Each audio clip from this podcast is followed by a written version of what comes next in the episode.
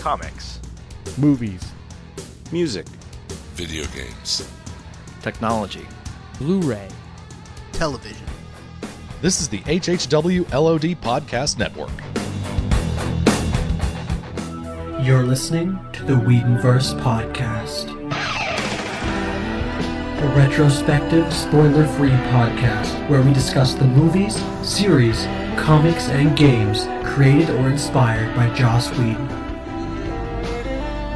With your hosts, Mr. Universe Numfar, do the dance of joy. and the Clairvoyant. Well, you're right about this being a bad idea. Also brought to you by the Tangent Bound Network.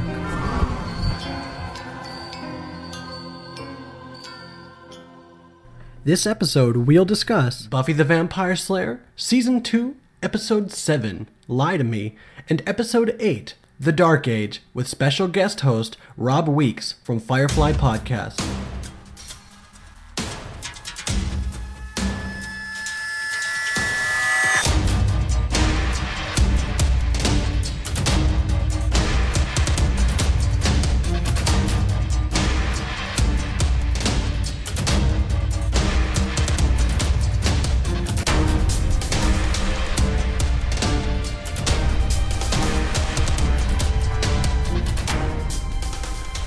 Vampire Slayer, Season 2, Episode 7, Lie to Me, written and directed by Joss Whedon. Original air date, November 3rd, 1997. Welcome back to the Whedonverse Podcast, Episode 200.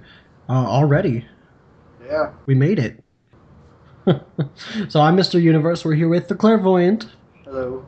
We got a little bit of bad news to kick off this week. So, as you all know, there was a delay, a postponage last week. There was no episode. And the reason for that is this segment here, Lie to Me, we had recorded. It was done, it was good, fine, episode ready to go up, and then the audio file corrupted. Yes. So we lost everything, and we had to redo it last second. So that's why there was no episode last week. Very sorry. Another one next week, also corrupted since we record in advance, and we had to redo that one as well. So sorry if things are a little bit janky, a little bit weird, but that's what happened. So lie to me, episode seven of Buffy. I stumbled there. So in Finland, this episode is called Liar, and in Germany it's called Death Death Wish. Which, same thing. Yeah, yeah, lie to me, liar. In Germany, that's a death wish. And this is written directed by the J Man, so we've got certain expectations off the bat. We're expecting certain things from you, Joss. We start off in a creepy playground. Nighttime. And this is a little boy just chilling at the playground. Alone. Why? He's waiting for his mom, but she's slacking. She's late, doing whatever she's doing, leaving him at a playground alone. Why was he there? Like, was he like at, an event and she's like, "Hey, you walk to the playground," or was she just did she leave him at the playground? The ice cream truck came past, and wait Yeah. here, I'll go get one. I promise I'll maybe get you one too. But uh, Drusilla shows up, so I'd run ASAP. Like, what's she doing out? Who let her out of her cage? I feel she's not supposed to be out. But uh, she starts singing this creepy little song Run and catch, run and catch, lamb is caught in the blackberry patch. Ugh. I love it.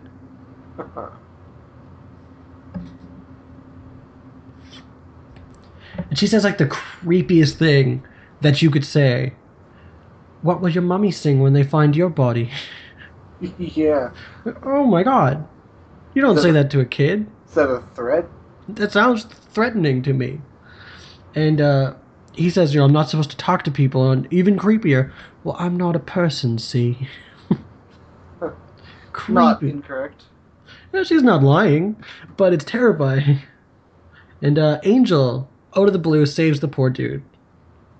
And he shoos him away, go run. Your mom will find you elsewhere, I guess. yeah. And uh, it's clear that he knows this woman, Drusilla, because he knows all the bad vampies. He's like king of the underworld or something. He Used to be. But he seems to know that, or she seems to know rather, that Angel's changed. He's gone all the way to Buffy. And she says, The girl, the Slayer, your heart stinks of her. And meanwhile, at the worst possible time, Buffy walks up and watches them from a rooftop. Hey, why is she on a roof? What's she doing? Parkour. Practicing parkour? And because the reason it's the worst possible time is because as soon as she walks up, Angel says, This can't go on, Drusilla. It's got to end. and Drusilla's being all like super touchy feely with his face. And like, what timing, man? I swear that she thinks Angel's cheating on her with all of Sunnydale. Because he is. And ah, theme song. And at school, Jenny won't tell Giles where the secret date tomorrow night is being held. I ship it. It's cute. And he's like, "Well, how do I know what to wear?" She's like, "Do you own anything else?" I'd go. I'd just go on a secret date. I think I would. I would be nervous, especially if I was dating Jenny Calendar and I was Giles. But he says, Fine, I put myself in your hands. And of course, her response, That sounds like fun. Mm, no. They're adults. Get over it. it's just, he's so prudish. And also, they're in school for one. They're yeah, that's, teaching. That's not okay. But they're adults. like in the middle of school, like saying this dirty stuff, like seeing one teacher say it to another teacher, That's not even that dirty. It's like an implication. and it's just my little baby Giles. You know, he's so prudish and innocent, and she's like, "I f- "You so hard." We know that Giles isn't innocent, though. He was, is, wasn't. But in the background, there's this weird dude got his shirt tucked in, like a cream colored shirt, into like his white pants. And then he's got like a long blonde ponytail. and he's like in the background a lot this scene, and I kept catching my eye. But uh, Buffy shows up, tells Giles that she did a quick few sweeps last night, found nothing, which is a lie. Lie to me. Take a She, shot. well, she did really find nothing. Nothing, like, Slayer wise, as far as we're concerned. I would say, hey, I saw this lady vamp. She doesn't know it's a vampire. Fair. Either way, lie to me. We got one lie. Cool. And Giles points out that Buffy's a little bit glum, which I noticed also. She seems a bit distant. And uh oh. When she was bad. Because, yeah, that's this is how Bitka Buffy started out. And just double checking to make sure I was recording. Giles suggests Buffy takes the night off, spends it with Angel. and she's like, he might have other plans, and just walks away. Ooh, It's like, no wonder he's always confused by teenagers. He's like, what did I do? What did I say, man? but uh, in class, Buffy and Will are passing notes. I don't know why Joss went with this direction, but there's like super zoomed close ups every time they hand the note to each other. And you don't read the note, you just see the note being passed. Well, you have to know that that's what they're doing. You gotta make sure. Because we're focusing on Cordelia talking about Marie Antoinette. So, yeah, she's pretty upset uh, that her skewed version of the French Revolution took place. and she mentions the let, let them eat cake line that Marie Antoinette supposedly said. Let's talk about that for a bit because it bugs me because she never did say that. That was not a Marie Antoinette line. Yeah, I know that kind of sucks because, like, let them eat cake, it makes it feel like, you know, like, oh, if the peasants are so hungry, why don't they just eat cake? You know, it, it paints her as really naive and, uh, you know, so, like, blinded by her own luxury that, you know, that she's an idiot. but she never even said that. Yeah, she and never. so she's forever painted as an idiot who got her head cut off. and got Kirsten Dunst playing her in a movie. Poor girl, really. But but in the background, I noticed in this scene, there's a girl with dreads, and they're all pulled back into one really big dread. and I, just the '90s, man, you gotta love it. no. no, you don't. No. And after class, Ponytail White Pants is the first to leave, just ahead of the gang. Willow explains to Xander kind of what's happening, and Xander's like, if Angel does, some, does something wrong, I want to know, because it gives me a happy. Which that line kind of bugs me. Gives me a happy. Why? That- It's such a Joss line. Yeah, but it makes me how it gives me mental images. but Xander suggests, you know, we could do a crazed dance party at the Bronze. And Buffy's like, uh, he's like, we could have a calm dance party at the Bronze. And Buffy's like, uh, he's like, we could do moping at the Bronze. but uh, hunky guy shows up. Pike.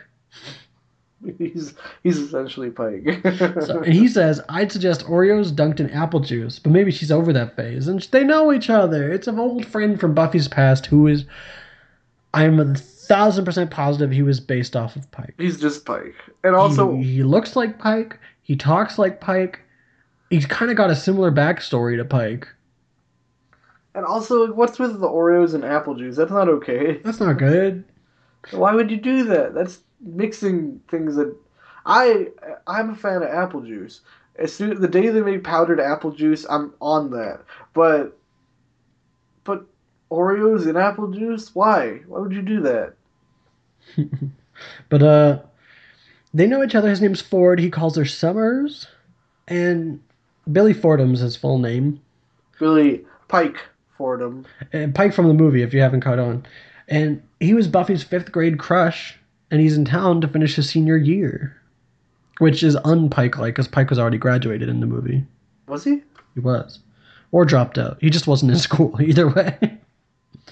but he went to Hemery High with Buffy, and I kind of, you know, I. I kind of like that, and I kind of don't. I like it that Hemery High is Buffy's school from the continuity of the show, her old school. You mentioned that in the pilot though. Right. Or rather in the first episode. Right, and I like that to a degree, but I also don't like it because it makes the movie canon, which makes no sense. Or like half canon at least. No, not necessarily. Both I mean like it's Hemery's also the name of the school in the uh in the comic that is canon. That's fair. So like, you know, it's both have a school called Hemery, both freaks and geeks and Buffy have the how funky is your chicken cheer. That doesn't make them in the same universe. That's true. How funky is your chicken? How loose is your goose? But uh Buffy says, you know, I moped over you for months listening to that Divinal song, I Touch Myself. And everyone kind of, what? Uh, of course, I had no idea what it was about. and let's be honest, you were what 10, 11 years old, you knew what it was about. But fun fact, the Divinyls did a lot of music for the movie too, so my theory that this is Pike in disguise is starting to shape up. Not even a good disguise, because he kind of looks like Luke Perry. Yeah, poor guy. And- well, I guess looking like '90s Luke Perry isn't a. yeah, that's a dream of mine. Well, fun fact, the guy who played Ford actually co-starred with SMG in The Grudge. So this isn't their first time together. Well, it's their first time, it's not their only time. yeah, it's, it's their first time, but it won't be their last. And uh, Buffy invites him to tag along to the bronze, and he's like, Would I be imposing? Xander's great response, Only in the literal sense. Which he seems to not notice because, oh, cool, let's go. yeah, like Xander's obviously casually insulting him, and he's like, All right, awesome. Like, it went over his head. Buffy decides to show Pike. decides to show Ford to the administrative office. And Xander says a very non PC line, a line that would not make it on TV today because of how everything's changed. He says, Geez, doesn't she know any fat guys? I think they'd make it on TV. You know, I think society has really changed, and a lot of people watching this for the first time now hate Xander. Absolutely, absolutely hate him because of the things he says that are no longer okay by today's standards. And I think that's not fair. I think you have to look at it from a 90s lens when things are okay because people hate Xander, say he's misogynistic and awful, and it's like these things are now considered misogynistic, but they weren't at the time where Joss Whedon, feminist extraordinaire, would not have wrote, written them. Yeah, like he he says things that I, I think they'd still make it into TV to, today, but they'd paint him as a very different character. Yeah. So if you're a Xander hater, you gotta look at this through a different lens. Because if, we're basically saying if you don't like Xander, you're wrong. And You're you just wrong. gotta watch it sorry. differently. Watch it better. pay closer attention. no, but Oh, that's one thing that's kind of unique about old shows that are off the air is the tone of them kind of changes over time as society shifts because it's undeniably shifted. Yeah, So well, even like if we're comparing like you know Buffy the Vampire Slayer to like Game of Thrones, how vastly different. If someone asked me once which which do I like better, I those are so incomparable. Like just the way television has changed over the years and the direction it's going. Yeah. So not eh, you, you just if you don't like Xander, you're wrong. Is essentially what I'm saying. You're just wrong, and I could name drop, but I won't. no, a lot of our Twitter followers really don't like him, and I guess I can see where they're coming from. But I'm just giving my perspective on on it all. And our perspective is law. so Willow finally gets what the song's about. right before the scene change, she's like, "Oh, that's what the song is about." And I feel that she's innocent enough that she actually got it wrong. yeah. I feel like that she she realized what the song's about, but then she was, even her realization was wrong and super innocent. So at the bronze later, Ford's playing pool with Willow and Xander. His name's Pike. I wrote Pike in all my notes. His name's Pike. Uh, song playing is Lois by Willoughby's. Or Lois on the Brink, rather. And they're playing pool, and can you imagine that kind of awkward encounter? I don't know. They seem like just straight like it didn't seem like awkward at all. It seemed like they just jumped straight into it. Like like he he seems cool enough that just shows up and he's confident. Like, hey, you guys want to play pool? And he's like, let me tell you some stories about Buffy when she was a kid. And Yeah, and so Buffy shows up, and Willow's like, "Hey, Ford was just telling us about you know the ninth grade swimsuit competition," and Buffy's like, "No." I wrote down that I didn't like Willow's shirt, but since we're re-recording this well after we originally had recorded it, I couldn't tell you what the shirt was. but uh, I wrote it's a bunch of rows of pink with white faces all over it. oh, So you described it in your notes. yeah, but I don't remember it. Go back and watch it. Tell me if you like it. Tweet me at Whedoncast. But he says, "I know all your darkest secrets, Summers." And Xander, care to make a wager on that? so You didn't know she died. yeah, he doesn't know everything. But Buffy goes to get a drink, and she bumps into Angel. Who's just hmm. chilling at the bar? Like, why is he here? Does he go to the Bronze to socialize on his own? It doesn't feel like something he'd do. I don't feel I- like he'd like to socialize if he didn't have to. I honestly feel like he was expecting Buffy to be there and to notice him. I feel that's what he does most of the time, to be honest. And there's a cut line in the script here where he mentions that, yeah, he eats sometimes, just not for nutritional value, just because he's bored. Which I feel you, Angel. I eat because I'm bored too. he's a stress eater like us. but here's a thought other vamps get money from killing people, presumably. Where does Angel get his seemingly endless supply of money from? Because he doesn't kill people, and certainly they don't accept doubloons or whatever the hell he, he collected in his days of killing. um, yeah, I don't know. Maybe he. Works night shifts at the graveyard. I can see him stealing. I can see him like stealing out of necessity, Or like maybe pawning off stuff. or maybe he's like the Phantom of the Opera, and he's like, "You owe me twenty thousand francs." Well, the even weirder thing is he doesn't need money. He's a vampire. He doesn't need this fancy decorations as else. He doesn't need to go buy food. So the fact that he has money and doesn't need it, what kind of person are you, Angel? but Xander is way too excited to tell Ford that that's Buffy's beau over there. It's almost like a if I can't have her, you sure as hell can't have her either. Yeah. Is he older than her? You're not wrong. Alexander's just constant. You're not wrong.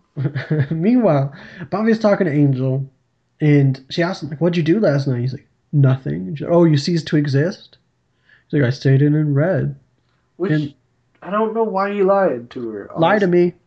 Take a shot. No, but I don't know why he lied to her because it's like you'd think, but to run into you know Drusilla, someone that clearly this this this monster from your past that you want to escape from, that that you everyone is presumed dead at this point due to some something in Prague, and, you'd think that would stick out in your mind.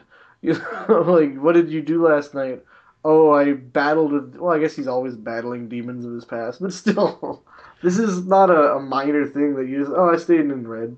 There's a couple theories I have for why. One is maybe it legitimately wasn't a big point of his night and he forgot. Like maybe he was just like, oh yeah, I stayed in read for like 95% of the night, went out for a breath of fresh air, ran into somebody, went back home. Ran into like an old evil friend who I haven't seen for 400 years in Well- Europe. That happens to be in town, and I didn't stake her. Well, another theory, another theory is that he didn't want to seem a hero because he's too good for that. He saved the little boy. And uh, yet another theory is maybe he doesn't want Buffy to know that Drusilla's in town. Like not because he wants Drusilla to hurt Buffy, but because he like he's got a past with her clearly, and he doesn't want Buffy to hurt her or go hunting or get overly worried over her. It's fair. So that's those are some theories I got. Or Angel's bad to the bone. He likes to lie as he gets his rocks off. but uh, so Buffy shows up and with Angel introduces Ford shakes hands with him and he says they're Hi. cold. You're not wrong. and I love Xander's just little interjections. You're not wrong. But Buffy suddenly is a little crowded in here. I'm pretty warm. You want to take a walk, Pike? I notice when he says that he he does. He's like, yeah, I'll go. His mouth doesn't move. Just the audio. The audio moves. It's like it's like they had a shot of him saying yes, and they had a shot where he didn't, but he looked good. So they did both. Best of both worlds. Editing. But as much as I ship Buffy and Angel, I really do think they have a textbook toxic relationship. Because it feels like she's always trying to one up him, and they're always trying to make each other jealous, and they don't need to be jealous. They just need to relax. Yeah, they just need to chill. I, I, I guess I had like a, like looking back, I'm sure we all had a, like just an awful teenage relationship where you look back and it's like, why the hell were we both so dramatic? Like, it's like we both went out of our way to cause problems to make it, I don't know, interesting or something. Like, yeah. I feel like that's what they're about. Like, And everybody, I think, or most people have do have relationships like that, and that's why lots of people like them. Uh, I feel like they're a good first relationship, or they're a normal one at least, not a necessarily lasting forever relationship. Absolutely not. No, these uh, they don't they don't work out. Well, I mean, a lot of people can definitely relate to the relationship in a lot of ways. You know, the whole. I mean, there's so many things about it. The Romeo and Juliet forbidden love, and there's all these different aspects of it.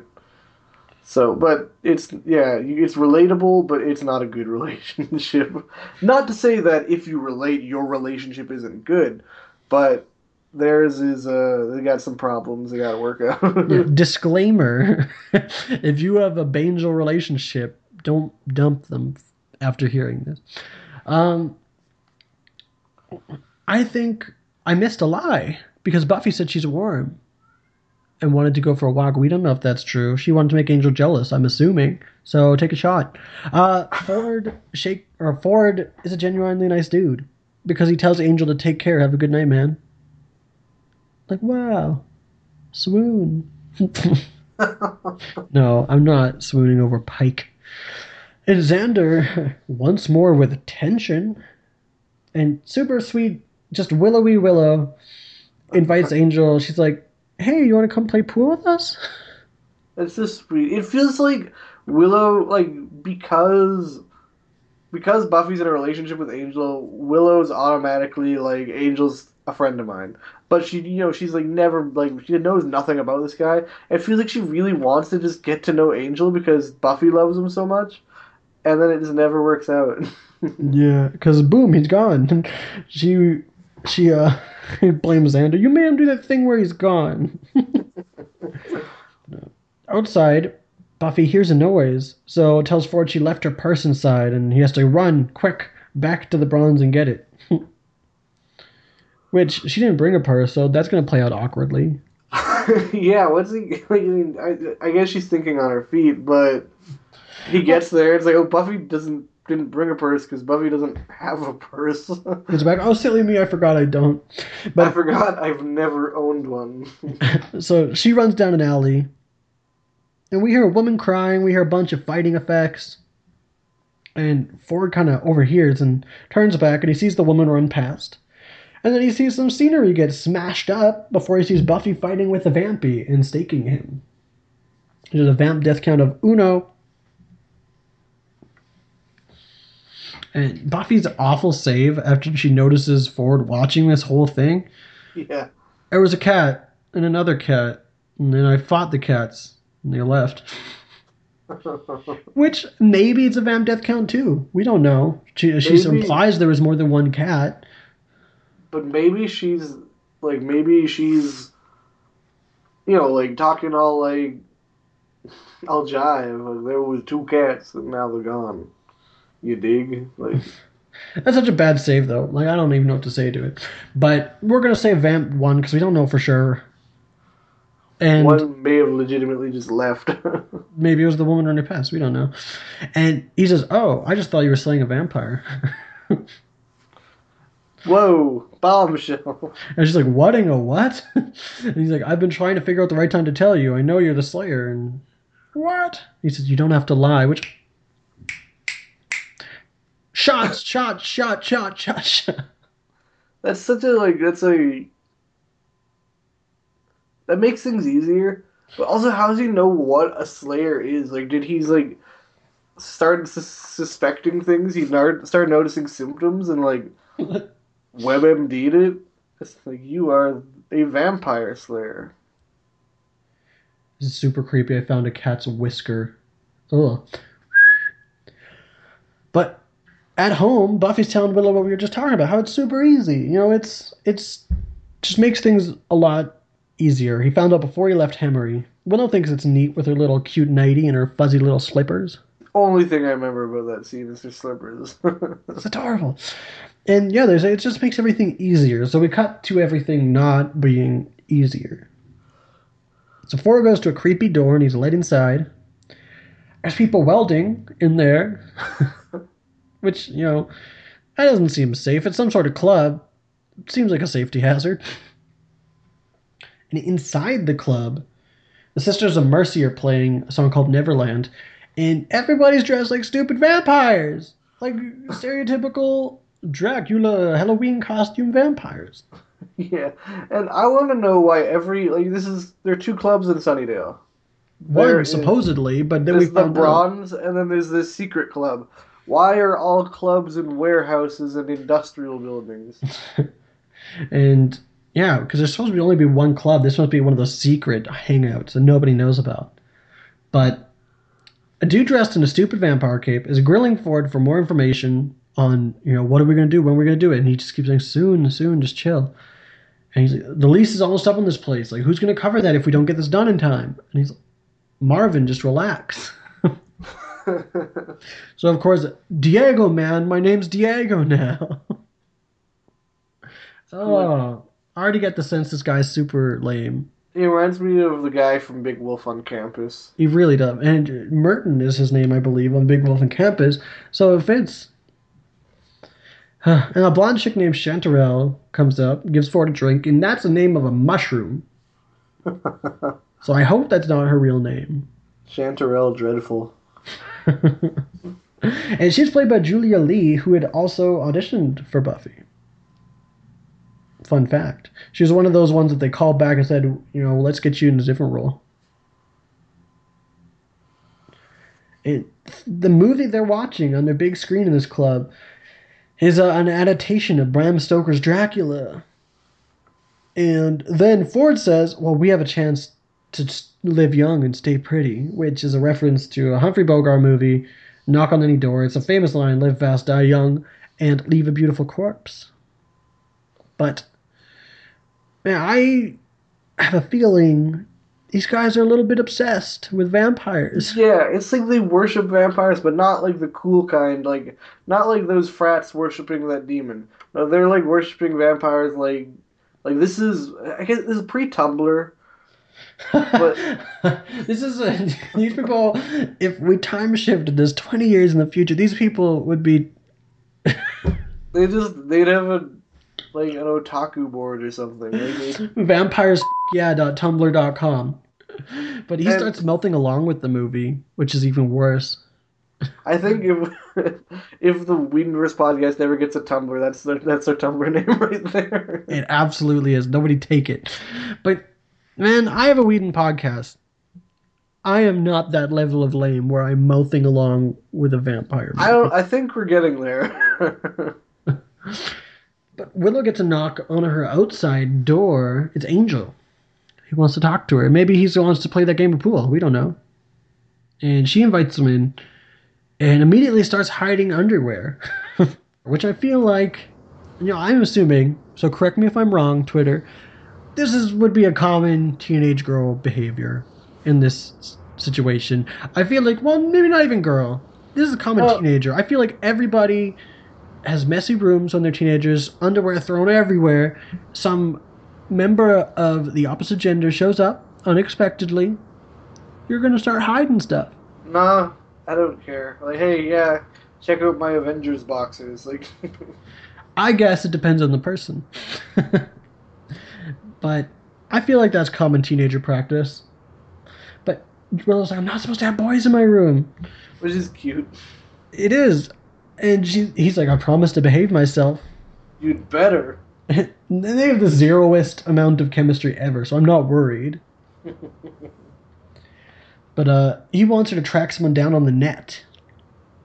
And she's like, Oh, really? Who? He's like, Billy Fordham. That's Pike's real name. and so she's like, Angel, if I say something you really don't want to hear, do you promise not to bite me? and she says that she just thinks he's jealous. And she's got a weird baby mobile on her roof. You should really be careful, Willow, of what you say to a vampire who has now been invited into your house and knows where you live for some reason. Yeah. but uh, Angel mentions that he never used to get jealous, but you know, 100 years hanging out, feeling guilty, honing his brooding skills, he was pretty good at it until Buffy came along and now he's jealous all the time. Too often. But his gut tells him that Ford is weird. And his hunch is right because Willow finds that he's not actually even registered at Sunnydale High. Before they could get too into it, though, Willow's mom calls her from upstairs, downstairs rather, and she has to shoo Angel away. Now, Next- room the same room it was last season? Because it doesn't look like it. I don't know. We didn't get a really good look at it last Well, season. Well, I mean, last season, uh, the, there's only time I think we see it is when it was in the episode with Moloch. right. We see like her computer and stuff like that. Well, we in one of the finales also. Next day at school, Willow is the most painfully awful liar of all time. Yeah, she's super, super jittery and Lie to me, man. Lie to me, Willow. Take a shot. Uh, Buffy thinks that Willow probably had some coffee. She's like, yeah, it makes me jumpy. which seems like an actual. Seems accurate. Yeah, it seems like it could have been could have been the truth. And behind them is a poster for Widespread Panic. WP. They must rock because they're everywhere. But Giles tries to awkwardly show up and give Buffy Jenny's pager number in case she needs to beep him. But he, he really just doesn't understand technology at all. so were pages like I don't know, were pages around for a long time, or were they just like a brief period of the '90s? I have no idea. I don't remember them being used widespread. I don't remember them being used either. a- un- like until I watched like TV shows from the '90s. It's like I lived the entirety of the '90s, and I don't remember pages. Yeah, I feel like they were common, but we just never paid attention because we never had them. but little does Giles know, he's being filmed on a technology to be watched on technologies. So the irony. Uh, Buffy tells him, "Hey, Ford knows. He's uh, he already knew." He thinks that like, did you just tell him to try and impress him? Like, yeah. Are you using your destiny to impress boys? But uh, no, she's like, no, you already knew, I swear. And he's like, okay, well, go experience this thing called fun. Or she tells him, go experience this thing called fun. And do you do they know about fun in England? And Giles is like, yes, but it's considered very poor taste to have any. Which is true. Outside, Buffy's given a little tour of Sunnydale before her and Pike agree that it's really dull. And they see vamps, though, because it's getting a bit dark. And so they both whip out stakes. And like, well, if he wasn't a dingus, he'd be a pretty cool sidekick to have. And why are the vamps just like running around on campus? I don't know. But he's kind of like Pike, except cool. But Buffy gets attacked by a lady vamp and a manly vamp. And she gets knocked off the balcony by the manly vamp and stakes him. So that's a vamp death count two. Oh, And Ford tells the lady vamp, You gotta tell me what I wanna know and I'll let you live. Which, man. Stop. Stop it. And fun fact the lady vamp is played by Buffy's stunt double, Julie Michaels. But uh, Pike tells Buffy that he staked the other vamp when she comes back up. And I'm not buying it for a second. yeah, no, I doubt it. But he seems to at least he's like, it was weird, she just turned to dust. Yeah. uh, Xander, Willow, and Angel are all going to the address Willow pulled up, which is the Sunset Club. And how did they like, pull up the address? Is that where he registered he was living? Maybe. I I have no idea. Man, Sunny just keeps finding new clubs. But Angel tells the doorman, "Oh, we're friends of Ford's," and surprisingly, that works. And they sneak in to a song called "Reptile" by Creaming Jesus, which is what? a disgusting band name. And like, why does this club only play the creepiest, like, dirtiest industrial music? It's an industrial club. it's ridiculous that Angel, the real vampire, looks really not at home here, and all these Yeah. dweebs. Yeah, they're in dumb capes and like, I want to suck your blood. And he's like, really, guys? And each tell him to check downstairs, and Xander's is almost sure thing, Bossy the cow. Which is a Sesame Street reference, and also dumb. Really dumb. But I love it. And Will says that they're sticking out like a sore thumb, and do sore, do sore thumbs really stick out? and they have a little discussion about it. Yeah, she's like, have you ever seen a thumb and just thought, that baby's sore? As they walk past, a vampire in a coffin greets them, like, hey. which is so dumb. And he's played by the makeup dude, Todd McIntosh, which is kind of funny since he makes the real vamps look that way. But he's playing a stupid fake vamp. Like, they clearly couldn't find any extras for this episode. They couldn't afford any or whatever. Just Yeah, reusing crew. Uh, there's lots of instances of very, like, Joss like writing here. Like, Xander says that there's a vampire's yay theme to the party and stuff. And, and let me know if you disagree, but I feel like like it's since it's got a lot of Joss writing, which is good, but the episode as a whole almost doesn't feel like it's got the same caliber of awesomeness yet that his other episodes have. Yeah, so, so far, I would agree. It definitely feels like it's writing, but it, the, the plot isn't feeling super inspired. Yeah, and like the other writers do well enough to capture his voice. You can you, you can tell it's different writers, but you can they do a good enough job. But this yeah, it feels like it feels like Joss, but it feels like not up there with his other episodes. But uh maybe I'm not explaining it right. I hope you understand at home, listeners. Um, but uh Chanterelle greets them, calls them newbies, and she's like talking about vampires.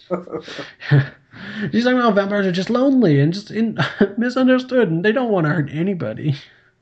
The lonely soul. She tells this to Angel of all people. it's just they're creatures above us, exalted. he's just mad. Oh, he gets furious. He's like, "You're such a dumbass." He's super frustrated. And she's like, whatever, all opinions are valid. And she walks away. wow. Angel's like, I've seen this kind before. They don't know a thing about vampires. They don't know what they do, how they kill, how they dress. and as he says this, a dude walks past dressed exactly the same as Angel. Which is a fantastic sight gag. It's just so dumb. I love it. It's perfect timing. Now, this club. I mean, the people who occupy it are pretty creepy. But it would be cool to like have like a. It looks like a nice little cozy place, a secret clubhouse for people with common interests. Just the common interest itself is kind of not my bag. but if it was something else, yeah, I'd go hang out in that clubhouse. See, modern day equivalent is people all gathering in a basement playing Magic the Gathering. yeah. but uh, later, Buffy's apologizing for calling Jenny and Giles, making them leave the date early. Which Giles is heartbroken. Yeah, about. he, he seems like he hated whatever it was. And monster trucks, we soon find out. so they have a little bit of a lover's quarrel over it. And I've uh, been to a monster truck rally once. It was really loud. It's not Giles's thing at all. But uh, Buffy send, says that she sent Ford home, and uh, she finds a pic in Giles's book, which is Drusilla. Ooh, and she's Giles like, oh, she died. Yeah, she died in Prague. But Buffy's like, no, I saw her. Well, I'm a bit confused as why did she call Giles and Jenny? Like, is it because they fought two vampires? Because if so, that's not a reason to call them off a date. I, yeah, I don't know. Like maybe she remembered Drusilla. I don't. I'm sure they explained it, and we did. We failed to write it down, but and now we're recording this forever later. But uh, I don't know. But Giles says, "Okay, I'll do some research.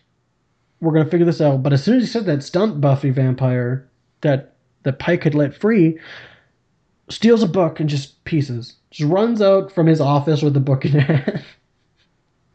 the seventh Harry Potter book. Which wasn't out yet. no, it wasn't. Only the first one was out yet, was it? Yeah, it yeah, would have been. yeah, it would have been. First few. but uh Giles was super upset that I took a book. That's my book.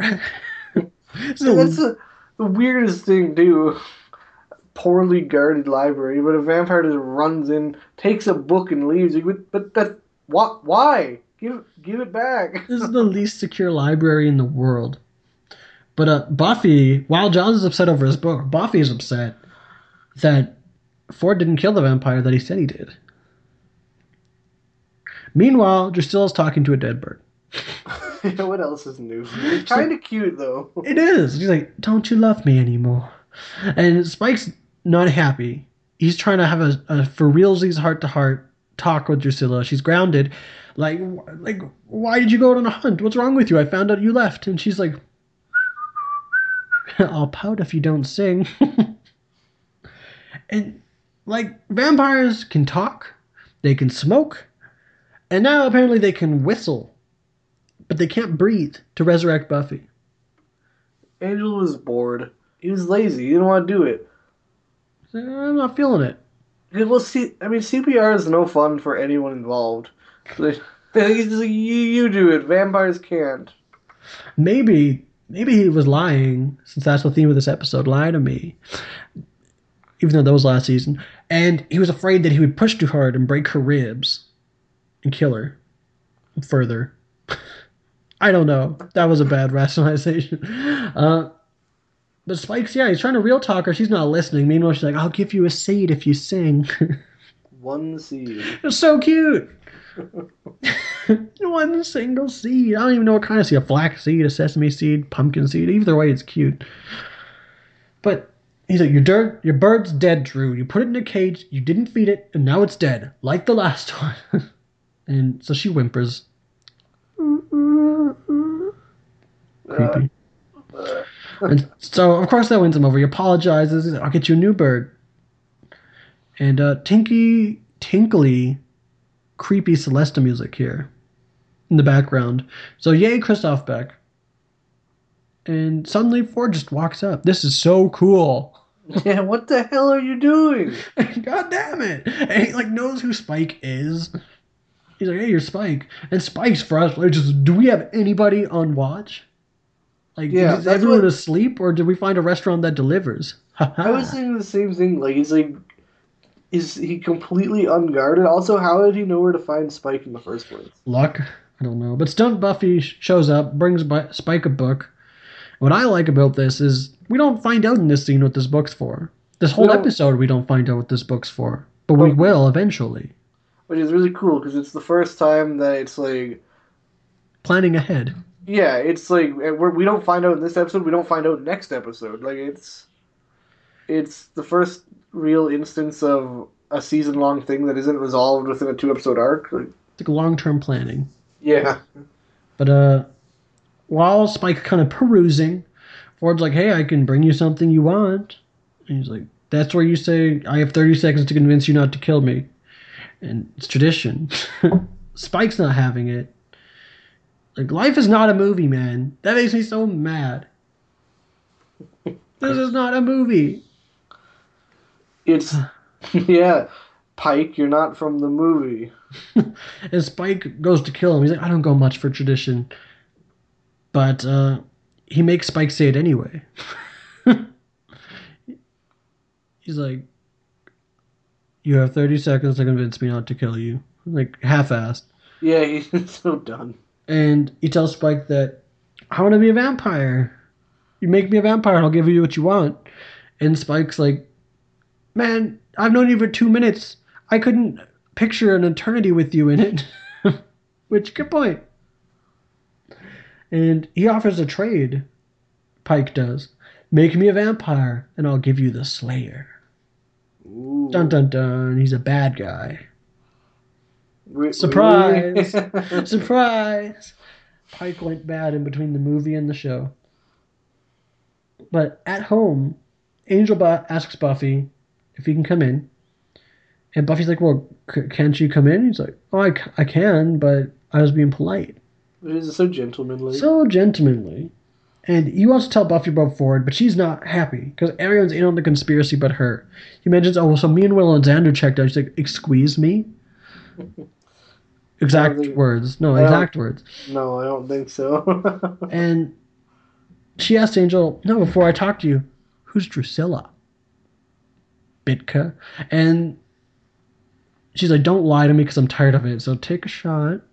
And he's like, Some lies are necessary. Sometimes So the truth is shot. Take a shot when someone says the word lie or when Mhm. someone lies. Yes. No, then she just said, "Don't lie to me." That's the episode title. Shouldn't we just finish our drink at this point? there we go. But uh he says some lies are necessary. Sometimes the truth is worse. She's like, I can take the truth. Kind of like that. You She's know, hardened. well, because she just smoked a big cigarette before saying that. Uh, and he asks, and I know this is going to bug you, clairvoyant. Do you love me? Oh, And she says, I love you, but I don't know if I can trust you. I don't know why I'm making fun of this so much because I really do ship them. but but oh my god, you you haven't even said like you haven't said the BF GF words yet. You haven't even. But and now you're jumping to "I love you." But ah, And also- she said it.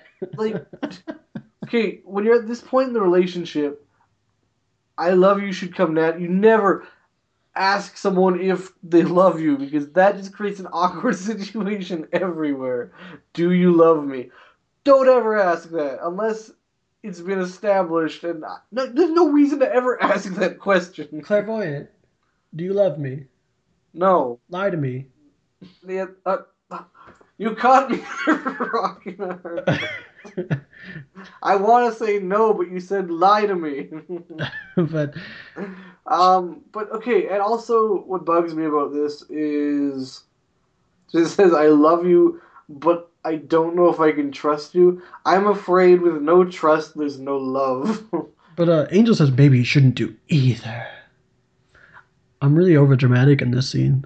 They're really over dramatic in this scene. But he's like, I did a lot of bad things, but Drusilla was the worst. And he mentions how she was pure and sweet and chaste, and so he he made her admits to insane. doing Drusilla.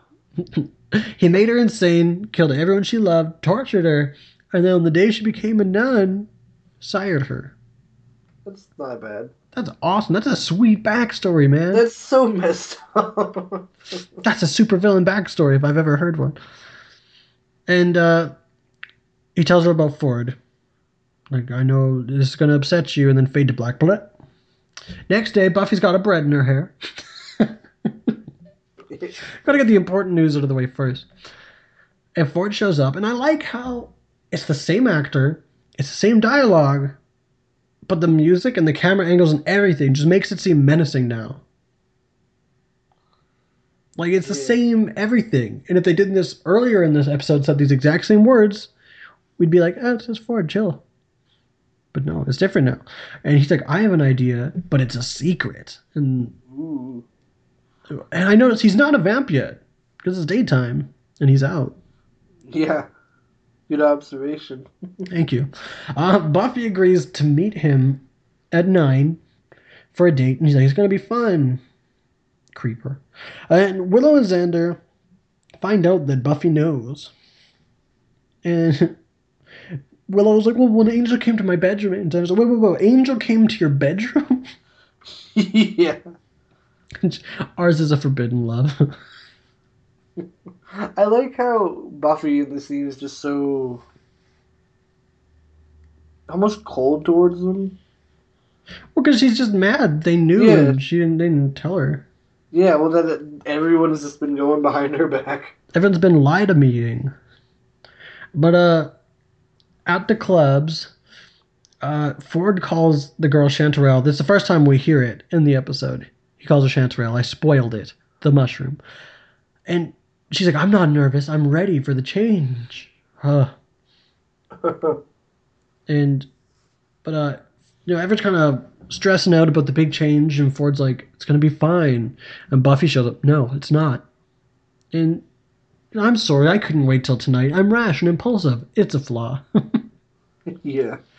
and she said that his flaw is that he's a lying to me scumbag. Stop.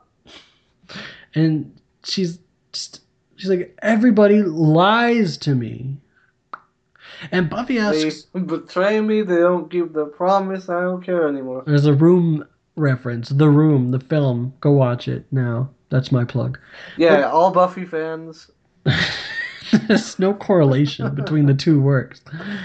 But uh she's like he mentions that I was gonna be one of them. And she's like realizes that oh there's gonna be a trade. And he's like, This was my plan all along. You were supposed to show up early. I'm a supervillain. Yeah, I'm An Italian supervillain. I watch too many movies. So they sealed the big steel doors that were being welded earlier. And like man, when I first saw this, and I'm sure you can attest to this, I felt so claustrophobic. Yeah. And I'm not claustrophobic, but I being am, so locked in a shush. Stop. being locked in a Stop. vault I'm claustrophobic. So or just being sealed in tight and welded. Yeah. And they're like, once closed, it can only be open from the outside. And these crazy cultist guys, they're like, oh, we'll all be enlightened. And they're like, no one gets out of here alive. And why are you fighting this? It's what we want. Uh, Oh. So Buffy. you don't know what you want. Yeah. Smack some sense into you. goddamn. So Buffy rants at them, and Diego, she taints us. She's a non-believer. She just immediately calls out his dorky outfit. And even Ford agrees. He's like, man, no, it's bad. but uh, his alarm goes off, and he's like, six twenty. It says six twenty-seven. He's like, sunset. It's a time. And like, actually, Ford in California on November third, nineteen ninety-seven, the sun began to set at four fifty-eight p.m. So you could have started your damn plan an hour and a half ago. like, but does it have to be sunset or just dark? Like, when could vampires officially come out? I think they were waiting just for Buffy to show up. Yeah, so Spike tells his troops He wants a Slayer. Everyone else is fair game. And he keeps mentioning this vampire named Lucius. Like Lucius Mandador, I don't know. Which is cooler than like Darla, Luke, and Thomas and stuff like that. Yeah, that's a good vamp name. And Ford admits that he's the only one getting changed to Buffy. He's like, yeah, yeah, yeah. It's just me, Goyle. And she tells him, you know, it's not you. You die, and a demon sets up shop, and it walks and it talks and it remembers, but it's not you. And he's like, it's better than nothing. I think that's such a great description of a vampire. You know, Exactly. it takes your body and it sets up shop. It walks and talks and it remembers the things you remembered, but it's not you. It's like yeah, like it's almost like your soul doesn't contain your memories; it just contains the essence of who you are. And then you know your soul goes and gets replaced with like an almost like black matter anti soul, and so all of you is still there except the part that made you a good person. Yeah. And she's like, these people don't need to die. And he's like, well, neither do I. And he reveals he's got six months left. And by then, what they bury won't even look like him. Wow. Jesus. That got real super Yeah, fast. Super dark. And she doesn't even know what to say. And so, I'm sorry, did I ruin your anger? Does this nest of tumors liquefying my brain spoil your fun?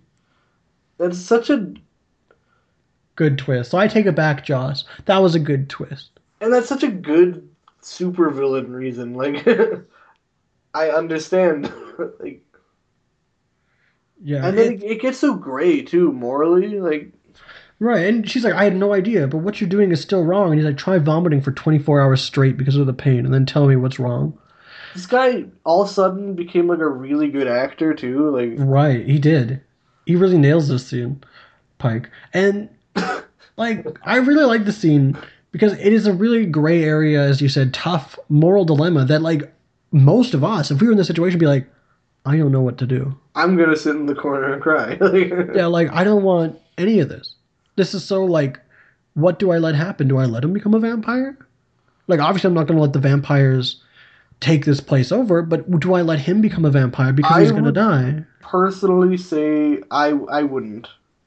I I don't know because like it's like would you let him be a vampire? Normally your answer would be hell no. That's exactly what I'm against. It's like yeah, but he's dying. It's like yeah, but everybody's dying. I'm still against people becoming vampires. And that's still just another vampire you have to stake. Yeah. Like you this is this is assisted suicide. Like this is you know, it's oh that's okay. And she says, you know, great line that really shows her stance. You're opting for mass murder here. Nothing you say is going to make that okay. Which, true. And she mentioned the vamps start to come in, so she said, if those vamps start feeding, I'll kill you myself. And then begs, help me stop this. Please. Of course he doesn't. but uh, of course he doesn't. she tries to warn everybody what's going to happen, but he knocks her out cold. Because cause he. Supervillain. Spike walks in, he growls at Chanterelle, rips off her choker. He's like, take them all. Save the Slayer for me. I feel like his lines were dubbed in later too, because they're all echoey and processed and weird in this scene. Like maybe he just couldn't talk around the teeth. Yeah, I was thinking that too. Maybe it was the teeth that like Well, because save the Slayer, that, that's got to be a rough sentence. save the Slayer for me. but uh, he bites Chanterelle dreadful, and all the vampires just start to feed. Go nuts. It's like a massacre. Except no one dies. Yeah, everyone's getting drunk and frums. Well, they don't kill him, so that's chill. Buffy knocks out Ford. She wakes up, knocks him out, but this is just a mess, man. So she spies Drew on the balcony, and she does some pretty half-assed harness work to get there. Yeah, she leaps up to the balcony. Slowly hovers to the balcony, and uh, she holds a stake to Drusilla's heart, and Spike orders Spike to tell everyone to stop, which he does, because he's got a soft spot in his heart. He's a little puppy dog Yeah, that's when it comes to Drew. and Stunt Buffy had dual roles in this scene. She got to be Stunt Buffy and Vamp Buffy, or Vamp Stunt Vampire. Yeah, Vamp Buffy. Vampire. She throws Drusilla down the stairs at Spike and then just locks them all in after letting the people out. Which is awesome. And Spike's like, Love, where's the doorknob? And there's no human casualties. So that is a successful I don't know if that's heroic a save the day. because Ford is still down there, knocked out. It's his own fault. Also, knocking He knocking could have out, saved him though. knocking somebody unconscious when they have a nest of brain tumors, probably going to kill them like that. And like then- that seems like a okay. bad idea. Yeah, n- giving someone a concussion when they clearly have brain cancer, that's you know that's a bad idea. You know that that you could have killed him, but locking him in a vault with tons of hungry vampires, you did kill him, and you could have prevented this, Buffy. That's what he wanted.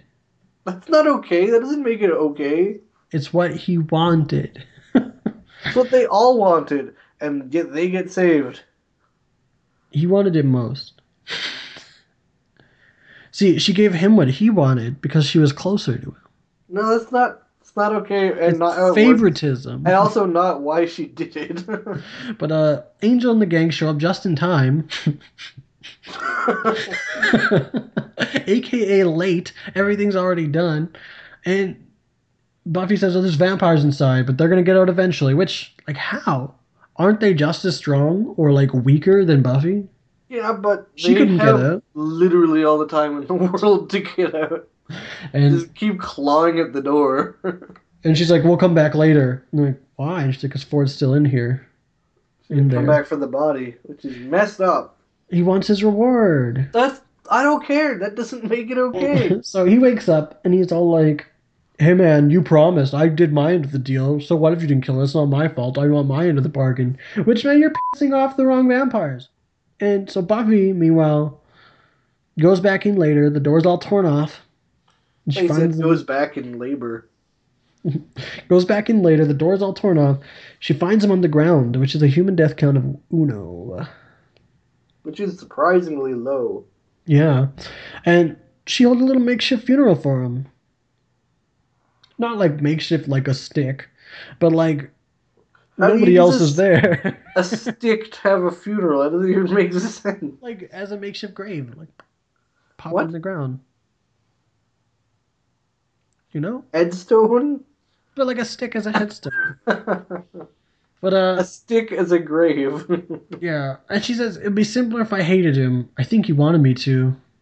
And Giles mentions it's pretty much the theme of the episode. Nothing's ever simple anymore. Which is true.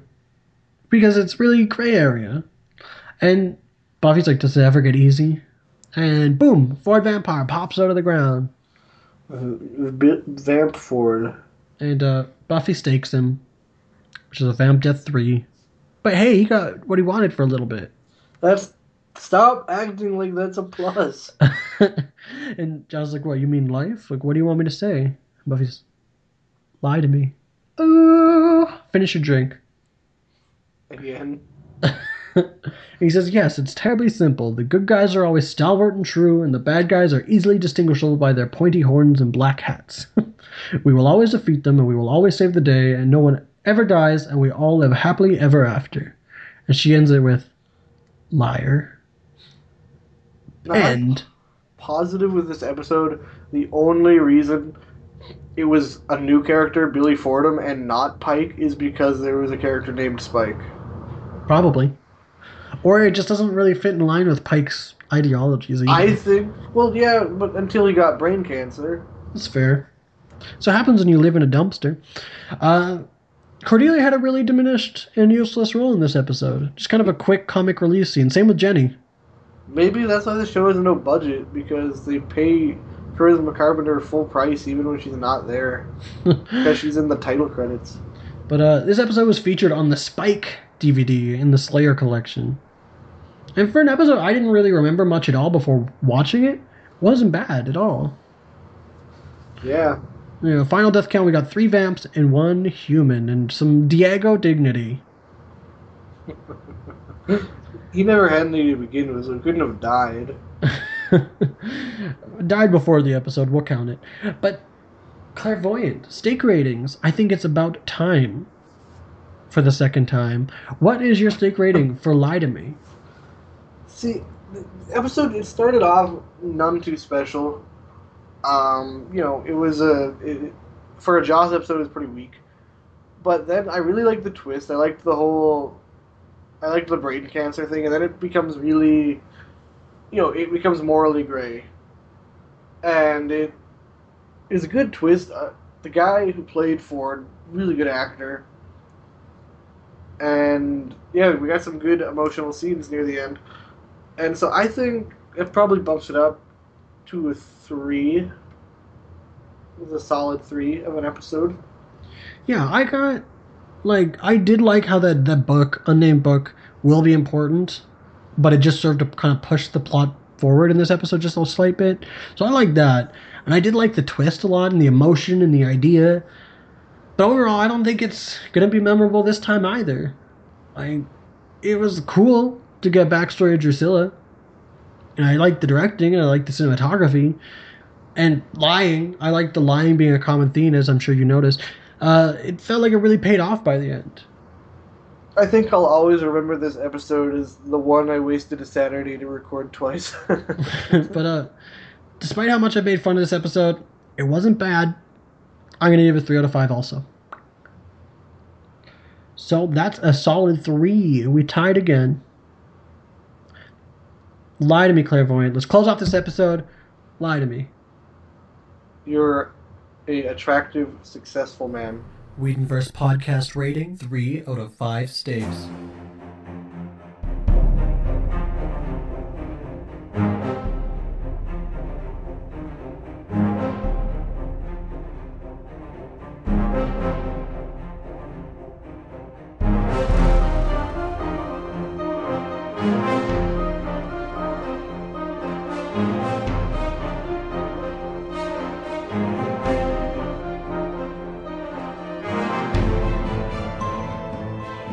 If you like what you hear, don't forget to follow us on Twitter at, at Whedoncast.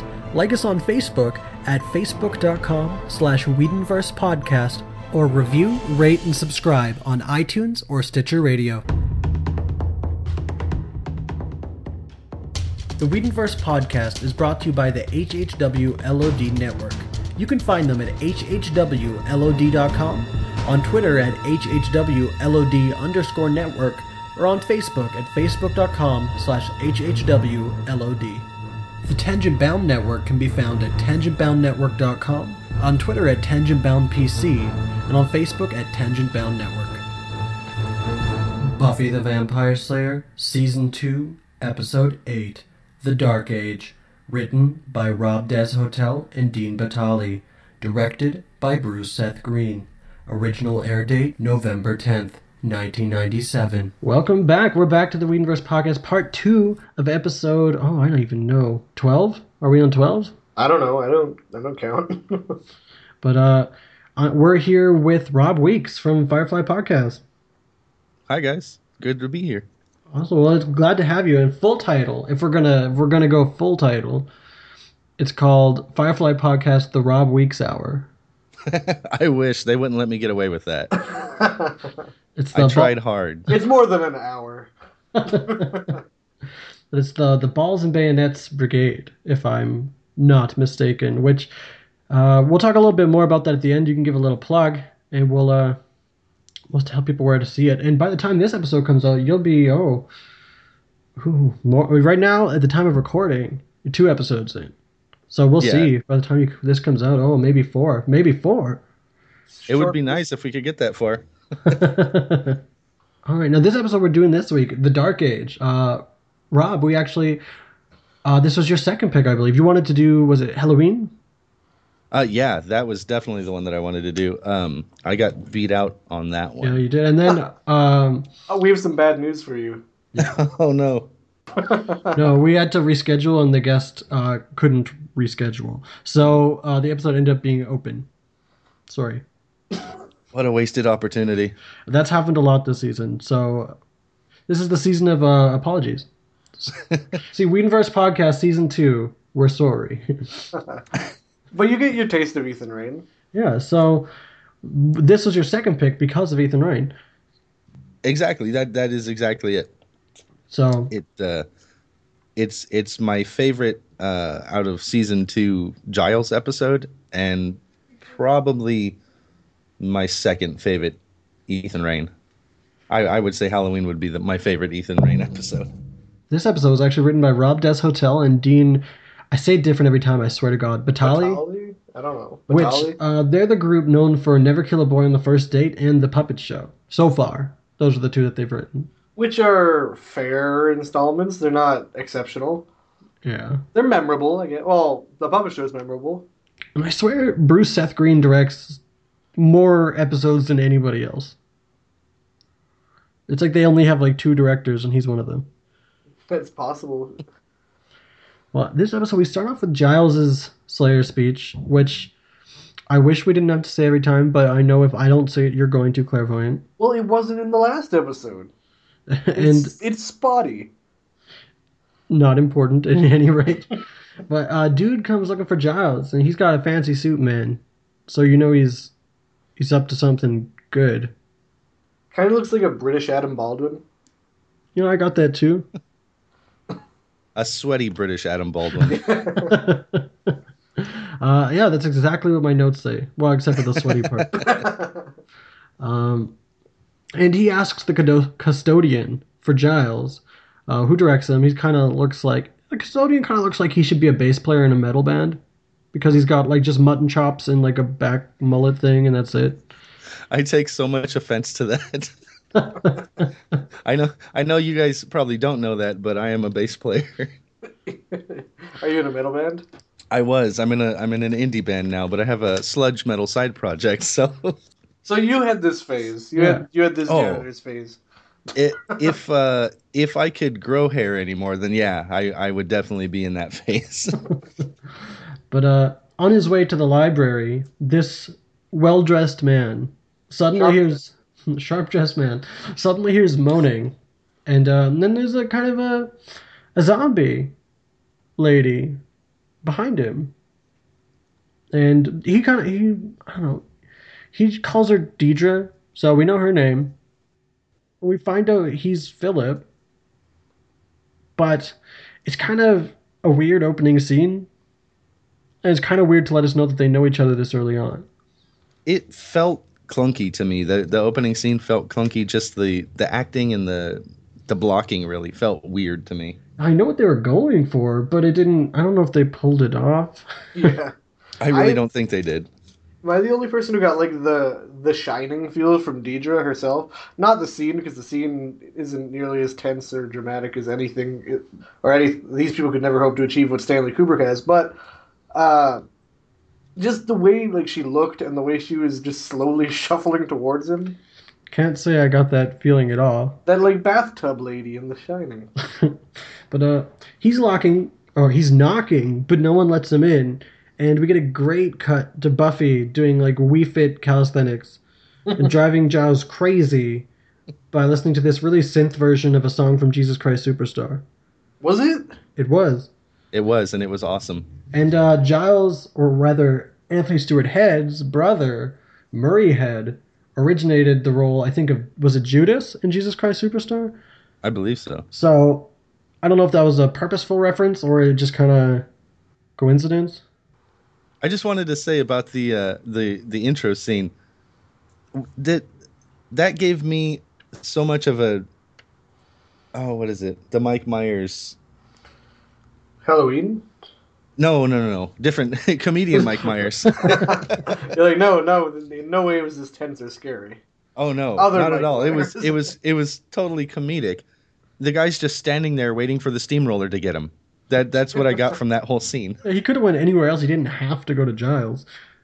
he could have just gone anywhere period. He just knocked on the door and kept knocking until he still had time after he turned around and he was like oh no i guess i'm dead now She was slow. And then, uh, yeah, so Buffy, Giles thinks it's just noise that Buffy's listening to.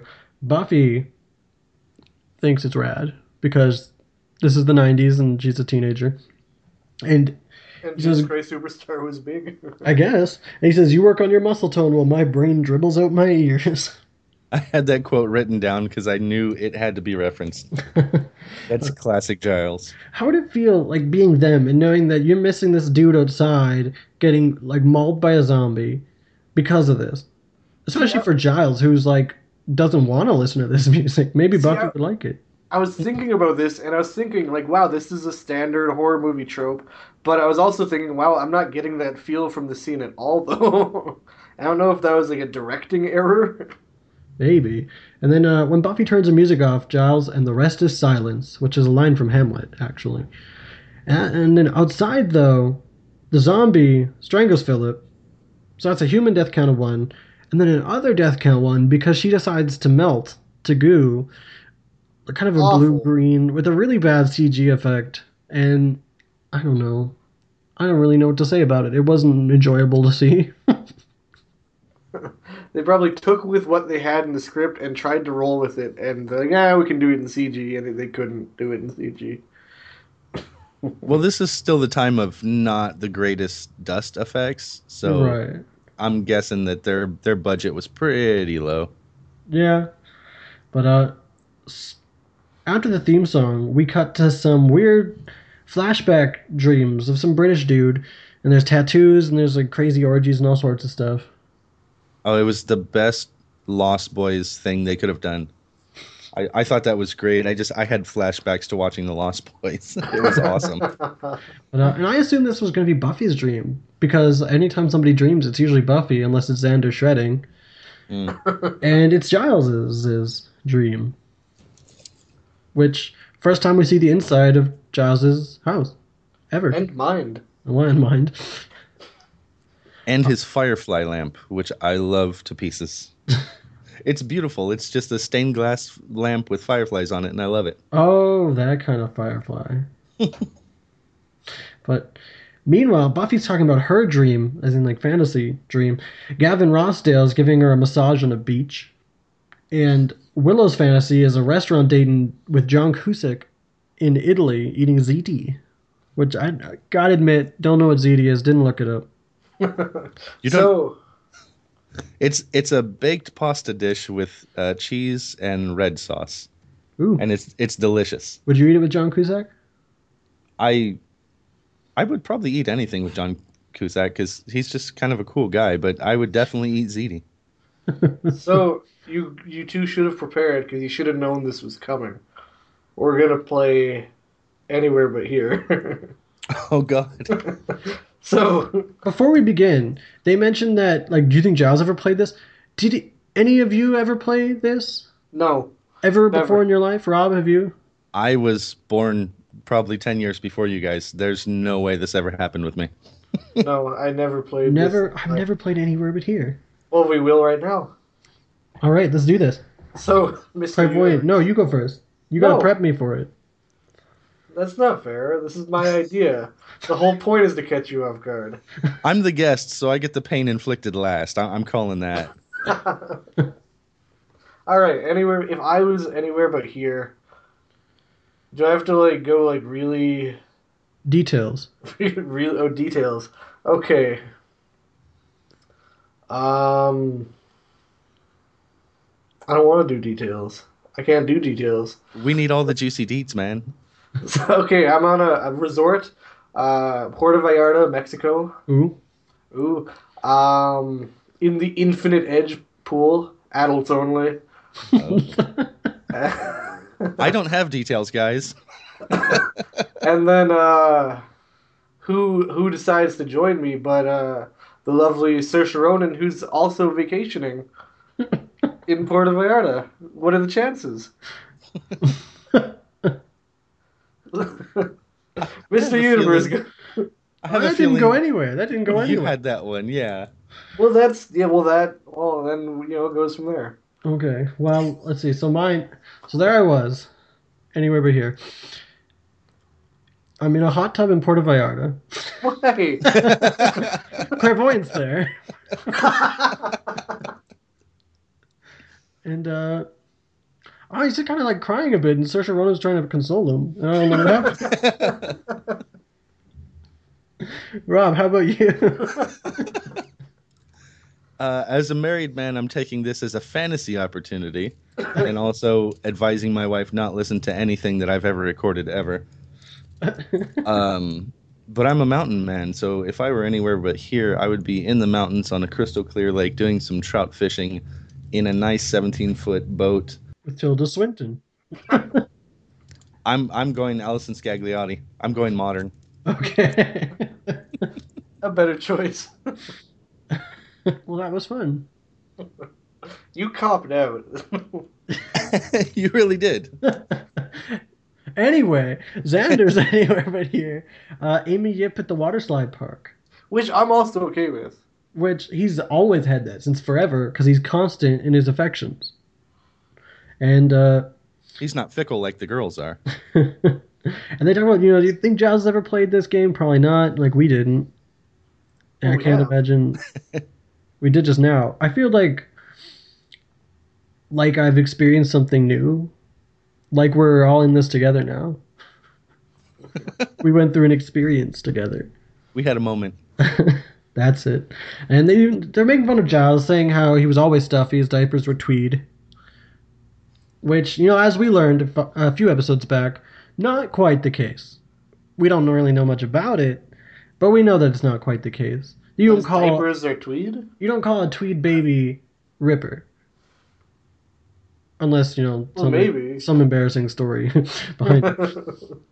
But uh, so there's a medical transport is going to be delivering a supply of blood, which is a Vamp Meals on Wheels. Which, you know, I never thought about that before. That's probably a really busy time. Like I didn't think, you know, Slayers have to keep tabs on these things. yeah. It's Well, part of the minutia that, that you never think about in being on a Hellmouth and being a Slayer. That you're going to have to think about all of the medical supplies and how many doctors are on staff and all the weird stuff that nobody would think of. Yeah. So that's really weird to think about. And Jenny, meanwhile, tutoring kids after class. Willow's going to help. Uh, the lockers are different again. I didn't take note of them because they change so often, man. I can't keep up with these kids. But uh, These Sunnydale lockers. but uh, yeah, Jenny's tutoring kids after class. Willow's helping. Xander's kind of making fun of it, like who would want to be at school on a Saturday? And she's like, "Oh, so 9, 9 a.m. work for you?" That's a nightmare. but uh, apparently he's not doing so well in computer class. And Cordelia has to go there too. So uh, I'm mixing a little erectile surgery, and it's my best day ever. There's a perfect Xander line. uh, yeah, he's Jenny just seemed offended by that. Giles is even kind of laughing, but Jenny was like, like rude. Walk me to class. Yeah.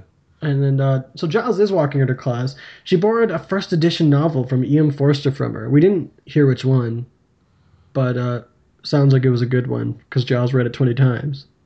Or just, you know, I guess maybe with Giles, if he's only read it 20 times, maybe that's just a subpar novel. I would think that average for Giles. yeah. But uh, she starts going on about how to keep her spot, she dog eared every page. She underlined passages she wanted to talk about. She spilled coffee on it and gives Giles a heart attack. Yeah, that horrified me. Of course, she's lying. And uh, she just loves to see him squirm. Which, Gets Makes little, me hate her so much. It gets a little creepy and sexual when they So- use the word squirm. Rob, are you not a Giles Jenny shipper? No, I don't ship them so hard at all. I I don't like her. I'm alone in this world. you are so alone and it's dark and scary and no one can hear you scream. I'm kind of faddy fatty fatty on her. You know, like sometimes you, I'm there was like, one episode where you said, "Wow, I don't like her at all," and then every episode since you're like, "Yeah, I guess I like her." but that's my guess. See, and that's only like two episodes since. But um, you know, she It's been a season since. Yeah, but she's not in every episode. I feel like she's too. He's really Giles, and she's really like sexual and too, too forthright. Like not, she's Too past the point of it, past the point of it being like normal. She's supposed to be the other side of his coin, the wild side, but it never comes off right. It it always comes off pushy and over aggressive. So I'm kind of yeah, I'm on the fence. I like them, I guess, but Oh, I'm on the I like fence. her. I just don't like them. I can't ship them. It just it doesn't fit in my head. But uh, she says, Maybe does it- it's because she's two weeks older than Cordelia. but uh, she said, did anyone ever tell you you're a fuddy duddy? And does anyone ever tell me anything else? And did anyone ever tell you you're a sexy fuddy duddy? They leave that The- part out. Can't imagine why. Except I have told him on several occasions but in uh, my fanfics in my head. but I kind of like this scene because it's kind of showing Giles loosen up. loosen up. Loosen up a bit. And uh, she invites him over to do the do this weekend. They're going to stay in instead of go out. Ooh. You know what that means, Rob. They're gonna Studying? But uh, they Make kiss. each other squirm. They kiss, and I kind of ship it when they kiss. Because I was like, oh, they, they kiss. I don't know. I'm a simple man.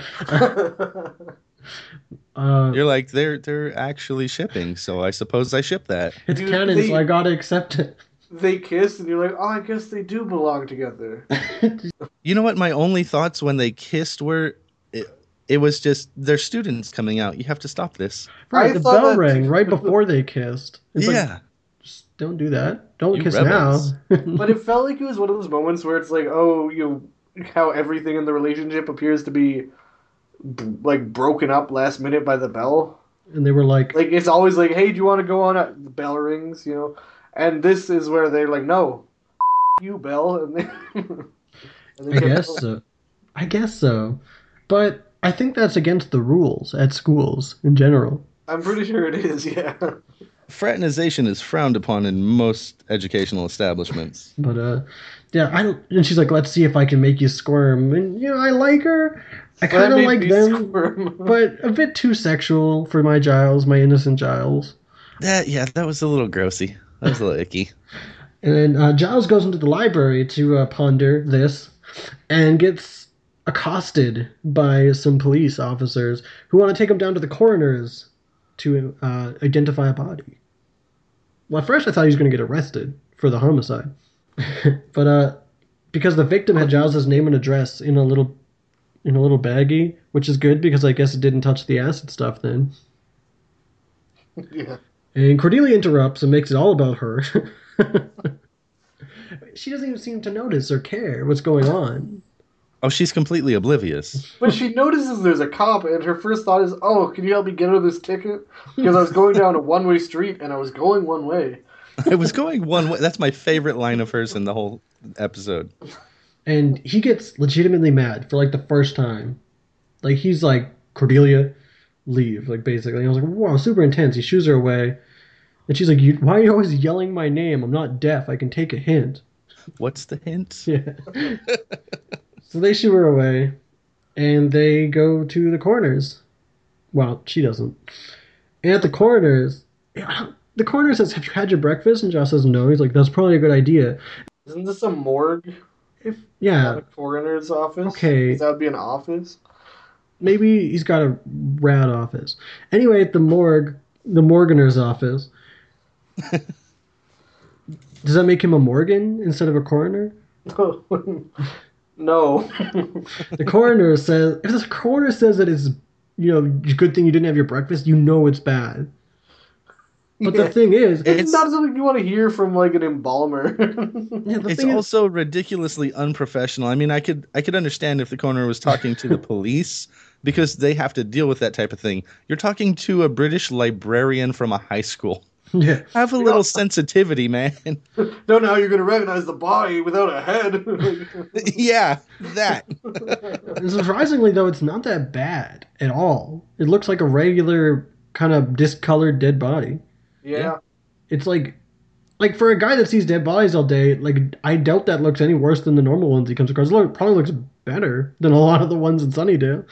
Especially since this was just, this was like a strangulation. He's And just kind of bruised all over, and that's it.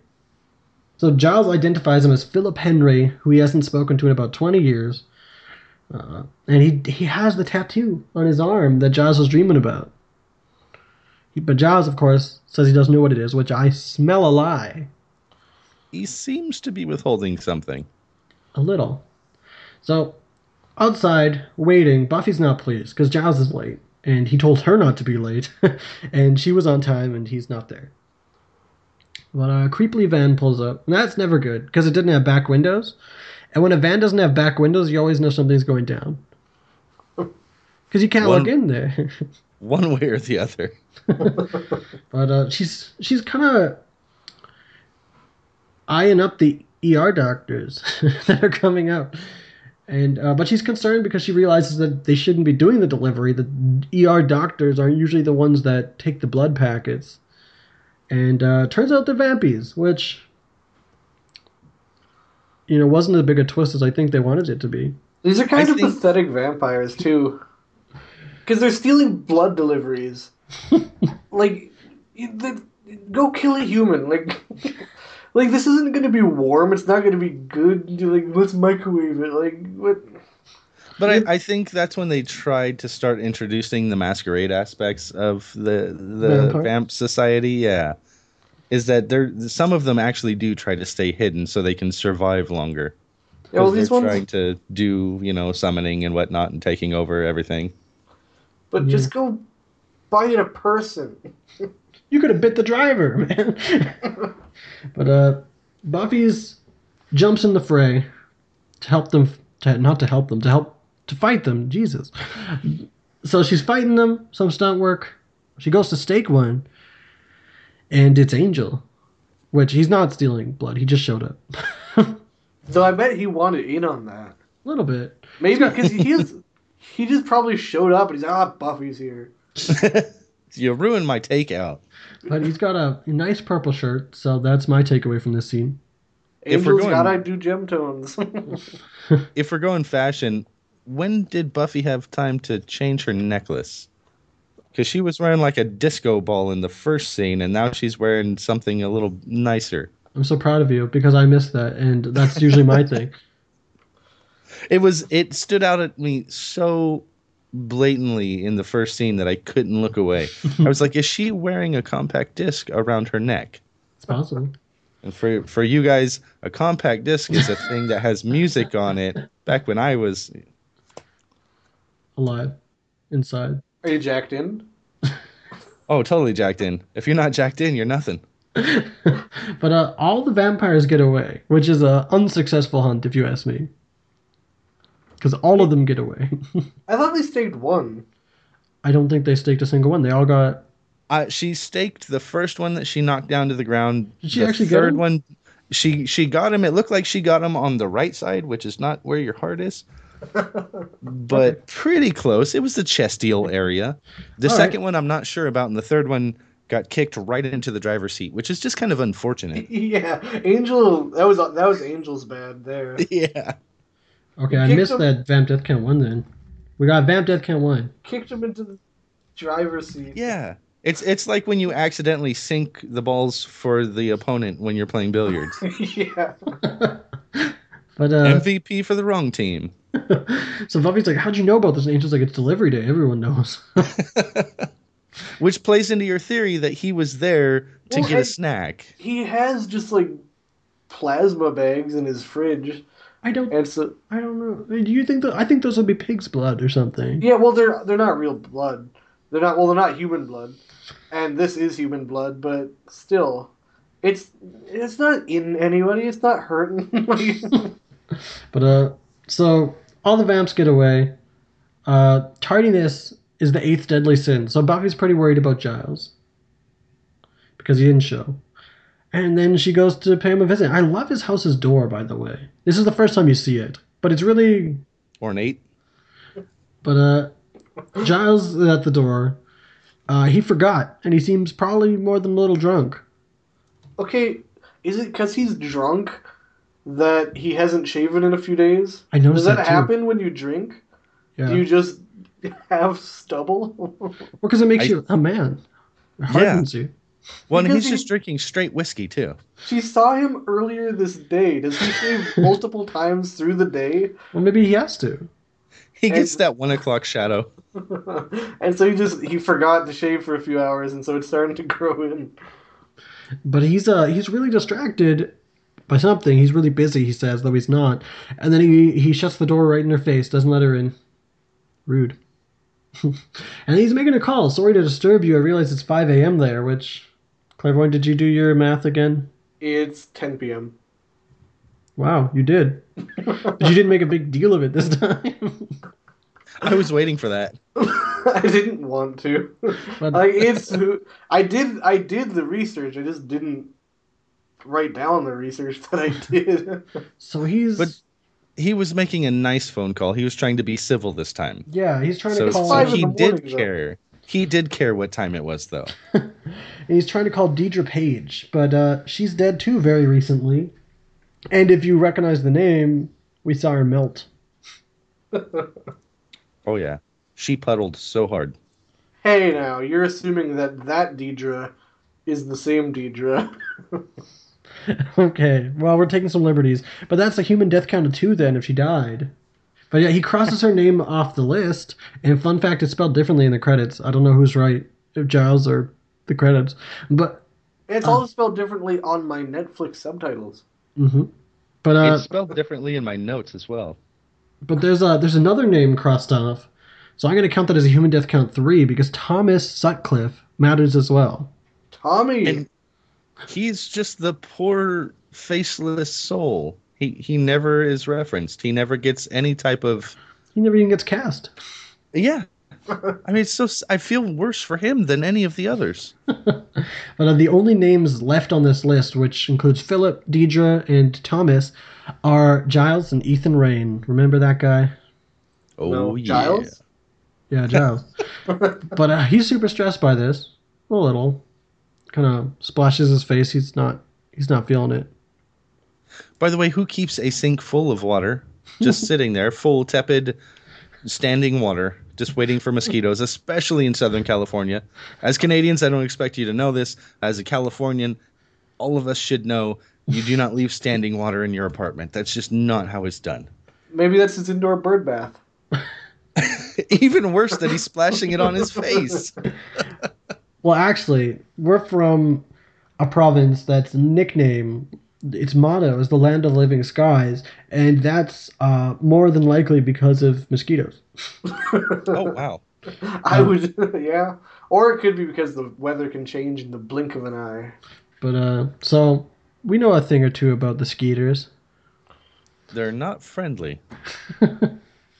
But uh, later, Philip wakes up at the morgue, and I sense a pattern here. Because he, he woke up, and he was dead. You, Does that kept, you Thomas catching had on? killed Deidre? And Does the, that mean Thomas is another death of one as well? but we didn't Oh. see it, and it wasn't referenced, so I can't. You In counted good him as a you counted him as a human death, but you would have to count him as both and Deirdre as well. Maybe he shot himself. We don't know. Mm. He was I counted dead. Deidre, but I didn't. Yeah, I don't know. We don't know how if he You- melted. attempted to count Fifty years. 50 years of gr- of sacrifices. but we didn't. We didn't. So it's a good. I talked you off that ledge.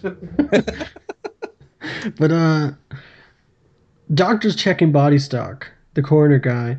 Yeah, Uh, what in the hell is that? It's Sunnydale, so you have to Like- take body stock because some of them are vamps. but just oop doop doop. Hey, I gotta go check the bodies and make sure none of them walk the hell out of here. but uh, one's missing. It's Philip, and Philip comes behind him and just shoves him in to the little fridge. Which obviously puts me in my place for questioning them for checking the bodies. well, in Sunnydale, honestly, I imagine every like if you're doing a a lot count, uh, A lot. I imagine every time you're coming up one car short. Like, At That's- least. But later at school, Xander, Cordelia, and Willow are the only Saturday school students. Which, you know, when she's talking about just kids needing tutoring, I thought there would be more. yeah, it was just pretty much she was telling Xander this because he was expected to be there. It's like Xander, I'm tutoring you. Like that's convenient plot wise and convenient for not having to hire extras. But uh, Oh yeah, that's a budgetary decision there. uh, Buffy shows up. and They're joking that she just came because she missed them, but uh, she's actually here to talk to Jenny about Giles because he was home alone drinking and not tea. Mm. I bet he was Which drinking tea. Maybe tea mixed with whiskey. Very unGiles like. And Xander, I knew this would happen, and then he talks about his whoring, boozing uncle Rory, who is a taxidermist. Who I believe may have been mentioned earlier. But now we know he's a taxidermist. And we know his name's Rory. There's Uh, just so much information pouring out of him. But I I thought that his line about and I can't believe that you skipped over it, Mr. Universe, because it's such a good joke. oops. Where um, Jenny says the first thing we're gonna do is Buffy, and Xander Oh, yeah. pipes in with, "Oh Yeah, wait, yeah, did. I fall asleep for a second? So Cordelia says that Giles uh, seemed just fine talking to the police earlier. you wait until now to tell us? I didn't think it was important. Something about a homicide. Which, fun fact, they didn't say homicide while Cordelia was there. They said it before she showed up. So she. Supersonic hearing. she she was a little clairvoyant about it. Ooh. I thought you'd like that. Yeah. In the library, uh, Buffy goes to. What is she even going to the library for? To hunt? To find some evidence? to But find either- Giles, I think. Maybe. Yeah, she's looking for I don't know. Giles. Is he even? It's Saturday. It's Saturday. Yeah, so I don't know. But she goes to there and she's uh tries to stop a creeper who's uh rustling around in the wings. And uh tries to drop a bookshelf on her. Just a First, little. I saw it was. I thought it was Angel until a he dropped a bookshelf and b I saw his face. And then uh it's none other than Ethan Rayne. Who? Why did he drop a bookshelf on her? I don't That know. didn't make sense to me. I don't know. Because he, Ethan he Rayne causes likes. chaos. That's what I was gonna say. He likes to stir the pot. That's all he's, He's- ever done. Ethan Rayne is true chaotic neutral. But uh she's like, Hey, I know you. You sold me that dress for Halloween and nearly got us all killed. He's like, Yes, but you look great in it. Punch in the face. then yeah, she punches him out. Well not out, because he's still up. And uh he's like, Are we even? I'll tell you when we're even. And uh, what are you doing here? Snooping around. Honesty, nice touch. Says one of my qualities. No, it's not. but uh, he doesn't know, seem to know where Giles is either. Which maybe he was looking for Giles. Maybe that's why he was snooping.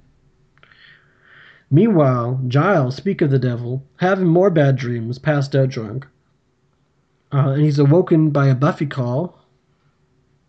Uh, Started with, uh, you know, you don't really want to pick up a phone. What's the mark, mark of Igon? Like, whoa. Yeah. If somebody called me kinda- that in the middle of the night, even if I didn't know what it was, it'd stress me out a little bit. Well, I'd be curious call- at a minimum. I'd be Googling, you know? So Rob, is this an American thing? Do people in in the states just not no hello, no goodbye on phones? They just No, that's something that perturbs everyone in the entire universe. That you should either say hello or goodbye when you begin and end a, a phone call, and it irritates everyone. Which is why everyone likes the show Friends because everyone says bye bye and then they hang up the phone like normal human beings do. In no other show do they do that. Buffy says that she's with, she's just hanging out with Ethan Rayne. You know, they're just chilling.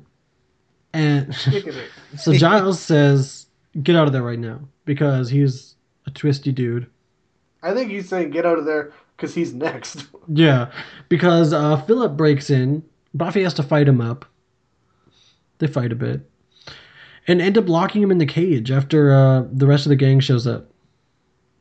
Cordy gets a kick in. I kicked someone.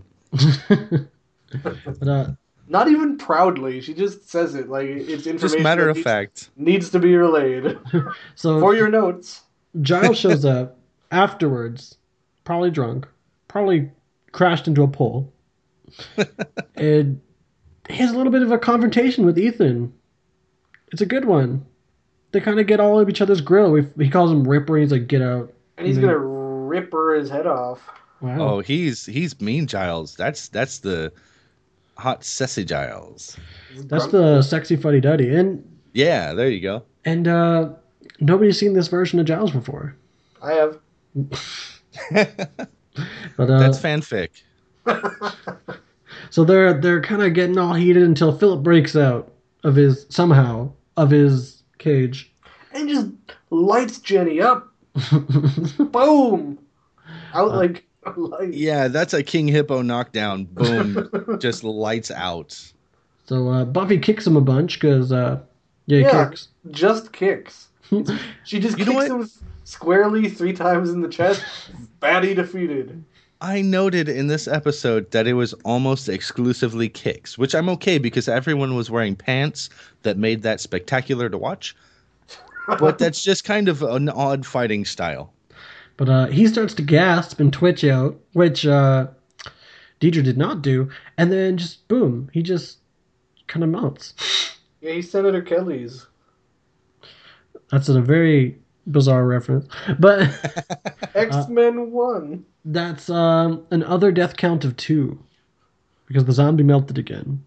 And the gross. I would argue a three because now we know that we have a precedent. we know that we can assume that the, the Okay, 3rd we'll, one. we'll do an implied three. And uh, Ethan escaped. Because of course he did. But the Again. gross goo touched Jenny's hand as she's conked out there. Oh, can I tell you? Can I tell you? Because I haven't seen this episode for years and years and years, over a decade, and I've watched it three times. And the first time that I watched it in over ten years, I watched it with my wife. We were having some wine. We were watching this. I said, "Hey, I'm going to be on this podcast with these awesome dudes, and we're going to talk about this episode. Let's watch it for pleasure together, and I'll watch it again and take notes later." When this scene happened, it bothered me so badly that no one had the presence of mind to say, "Don't let her hand touch the goo. Don't you nasty goo. This Yeah. is we deal with demons and vampires and all these things. Don't just- touch the goo." A corpse just liquefied.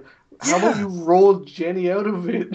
Right. All all it would take is just a gentle embrace for that arm not to be next to the. I know it's not good for the plot, but it's good for my soul and my sanity. Don't touch the goo. Damn it. But uh, Cordelia's great cap to this whole scene. This is what happens when you have school on Saturday. Which is true, children. Remember, that's true. and then, uh, so Jenny, Giles helps her up a bit. She snuggles him, apologizes. She doesn't apologize. And her eyes are all like the zombies were earlier. So no, Jenny, no. Look, like look, that eye special effect. They have contacts. These look terrible. Like this, Yeah. like little like light thing. It misses like their eyes. It's like weird. It's like they tried to draw it on like seventies animate. Like you know when they do like the animated special effects. They tried to draw it on the frame. Yeah, my four year old walked through the room as I was watching this scene, and all I heard was, Why are her eyes look dumb, Daddy? and, uh, and Buffy says she said she cares that Giles has lost weekending in his apartment, which is a movie about the effects of alcoholism. If you didn't know, I didn't. well, of course you didn't. Same here. Ouch. So Giles don't want to hear no more. Buffy mentions the mark of Egon, Igon, not Egon, Igon. Oh, okay. Igon, Egon, Igor, Igor. I could not get that out of my head the entire time. Like, is this a, a Young Frankenstein reference? I like. It feels like a Joss joke, but it's not Joss writing. So I don't know if maybe he was like, "Yeah, call it that." maybe it seems too subtle. It does. It really does. It seems too intelligent for the writers of this episode, frankly. but uh, yeah. So Giles gets all sniffly with Buffy. That's not the right word. And he leaves with Jenny because he doesn't want to talk about it. It's none of her business. It's personal. And uh, so Buffy takes charge and starts giving orders, having everyone on research detail. Uh, Cordy lines up for her in order. She's next. And Buffy's like, "What?" She's like, "What about me? I care about Giles. I work with Xander. When I say care." At this point, they can't even pretend to really dislike each other that much because they're always um, together by accident. Like they're always hanging out on weekends and stuff, even if it's not by choice. I don't know. There There's was got to be one- a little bit of like, I don't hate her like I used to. I don't know. I used to work with someone, and it would be like this, always joking about how much I hated them. And he would just laugh and joke along. It's like, no, I don't think you realize how much I legitimately hate you. You really meant it. They were taking it as workplace ribbing. Yeah, I'm like, stop, stop just going along with it. I hate you. Accept this. I want you to feel what I actually feel. Don't be like, oh, you. No! but uh, at Holmes, gi- at Holmes, Giles is mixing Jenny a drink. He apologizes for everything, And he's like, I had to take you home because I'm not very safe to be around. And she's all like, nobody's safe, and it's maybe sexual. Mm. Yeah, I don't. Everything in this, she says it like it's sexual, but it's not. Yeah, and but meanwhile at the library, Willow's finding more info on it. Igon the Sleepwalker can only possess unconscious people, and I guess dead counts as unconscious. Uh, so whatever happened anyway to that poor coroner? Did he die? No, he was shoved in a locker, But a body I, locker. I doubt they open from the inside, so they don't have to. someone- So I'm, You know I'm what? sure someone like an assistant or someone, even the janitor, could have come through. I'm sure he was dis- before he had the chance to suffocate or die of starvation. But he was the one that was supposed to do the lot count. yeah, but then you don't see this guy, and you're just like, oh, uh, It's Why is- Sunnydale, and they just leave it. but uh, Cordelia thinks the demon's gone because there's no one dead left to jump into. Everybody's that's dead is dead for good, melted. Which you know that's a dumb assumption to be honest, because there's always going to be dead people. like, Yeah, why is it always have to be also- someone dead in their circle? That doesn't make sense. but it's kind of fair if you think about it. Like, oh, this body jumps to an immediate person nearby who's dead. And if Yeah, there if one, it makes one, and there wasn't one, and it didn't make one. So I would probably assume, okay, I guess that's it. If it's a proximity thing, and also Cordy is really, really dumb. So there's no way she's gonna put two and two together. I uh, didn't. I wouldn't have, honestly. but Oh, yeah. Actually, I probably would have if I actually sat down and thought about it. But they're like, no one was dead, but someone was unconscious. Which, was she really? She just kind of fell down. I don't know if she was really out cold. It's glass jaw Jenny. I mean, she she goes down with just like the flick of the wrist. Yeah. Well, and then she got like Mike Tyson by a door. Boom! By Uh, a zombie door. I mean, zombie door her. Zombie so door. yeah. But uh, speaking of someone unconscious, back at Jazz Plays, Jenny's uh, just coyly ripping out the phone lines, being sexual. I was surprised you knew what that was. I thought it was gonna be like she just ripped out his DSL connection. but uh, she said, "I didn't hear anything. I didn't, what do you mean? I didn't hear anything." And uh, she's like, "You could take me home, or you could take advantage of me," which he's not cool with. But she's Then still, it's not taking advantage of her. yeah. Yeah, I really had a problem with that because she was like, Like- "You could take me home, or we could get jiggy with it," and he's like, "No, I'd be taking advantage of you." But uh, okay, she's had No. like two sips of whiskey. Obviously, she's into you. That's not taking advantage. Like she's like, we could have sex against my will. Like it doesn't. But uh, yeah, Giles basically says, "Not now, girl." But uh, uh, Buffy like, decides back to the library she should go over because she's trying to call Jenny, trying to call Giles, no answer. And yeah, back at the the house, Jenny's straddling Giles. She starts to make out with him. And he's like, "No, no, no, it's not right." And she's, "You're like a woman, Ripper. You cry at every funeral. you never had the strength for me. Now you've got me under your skin." And she suddenly kind of becomes a man. Oh, I God, the I think I change. ship. I think I ship Giles and Igon in know Jenny's body. I ship that harder than I ship Giles and, and Jenny. I, I have to agree with that. Like non sarcastically, that makes more sense. He's got a better history, and uh, Giles is kind of a bottom. You know? But yeah, he's like, "Was it good for you?" And he's like super deep and creepy. Yeah. And she's suddenly looking creepy. She's starting to like have like scales and stuff. Yeah, like sores on her head. And uh, the way I describe the scene in a few words is she keeps kissing and hurting Giles, which is a weird sentence to say, but it's a summary. Uh, but Buffy, with her good timing, shows up and kicks Miss Calendar in the face. Igon. I'm already shipping them. And Igon says, three down, two to go. Be seeing you, which is what Ethan Rayne said last time we saw him, which is Be a seeing reference to the prisoner. Yeah. Yeah. I guess all British people watch the same show and Or maybe that was a reference. Maybe that was. they only have like four shows. that's just how everyone says like see you later in England. Be seeing you. But she uh she dives out the window. which Yeah. you know, not an impressive feat because it's not like a high location. Yeah, he's like at best a one and a half story window because his apartment's on a hill. Yeah. So she dives up. Buffy doesn't chase her because Giles is kind of a mess. He's kind of blubbering, no help at all. He's like, "Uh, Buff- Buff- Buffy, Buffy, we can't. Buff- Buff- Buff." And he says, That "This was an impression different." of Giles like in ninety percent of episodes. Oh, uh, uh, uh, Bu- Bu- Buffy. But uh, he says this is different because this time he created the monster.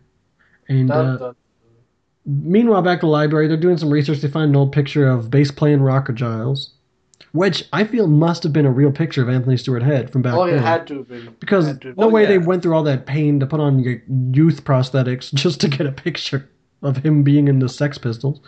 Well, I will tell you firsthand experience that there's no such thing as a guitar player, lead singer, or drummer that came from a theater background. It is always the bass player. so that is definitely Tony Head as as a youth. But uh, yeah, and like the thing is, like, I'd say even if they did use prosthetics and made the photo look blurry, it probably you'd be able to tell like that. It legitimately just looks like him but younger. yeah, he probably just gave him an old picture, got it shipped home, got it shipped from home. You know what? I, I think this is something that the Twitter followers are going to have to research for you. Jackie, that means you. I want to hear. I want to be seeing tweets. I want to be tagged in tweets about is that Tony Head or is that a fake? an imposter. But uh, at home, Giles tells Buffy how he used to hate studying.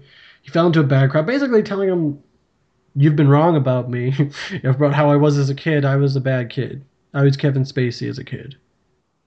Were Were you waiting for the laugh on that one? But uh, he fell into a bad crowd. He didn't like to study. He wasn't the Giles we know today. He was a '70s punk rocker Giles, which, yeah, well, it was the era. It makes sense. He really looked like a Johnny Rotten Giles. It was really accurate. It's awesome too. Uh, and he, they used to practice magics. And remember when he said in season one that that was his first spell? That was bullshit. But you didn't know it at the time. No, I do, and I'm calling bullshit. uh, but he said how Ethan and him discovered Igon, and they used to just get high from taking Igon trips. They would Igon. They would pass out, which like he said they fell asleep, but I doubt they just went to bed and did this. Like I feel like there was like some sort of like knock themselves out cold or something, Yeah. and then they get high from summoning Igon. But their friend Randall lost control, went wild, and they had to kill him. it. Yeah, he couldn't handle it, and they had to kill him. Which is that a human killed death him. count for? Does that count? I'm sure you'll count it. I'm gonna count it. We counted poor Thomas. I, I think it- that one counts more than Thomas. That one's in the past though. Let let Igons be by. Oh my god! Oh God! Did you just? I love you for that. But Giles is pretty upset, which I couldn't understand why. I mean, all his friends are dying. It's not like it's the end of the world. but he doesn't know how to stop it without killing Jenny, which I don't know why he's upset. It's not the end of the world.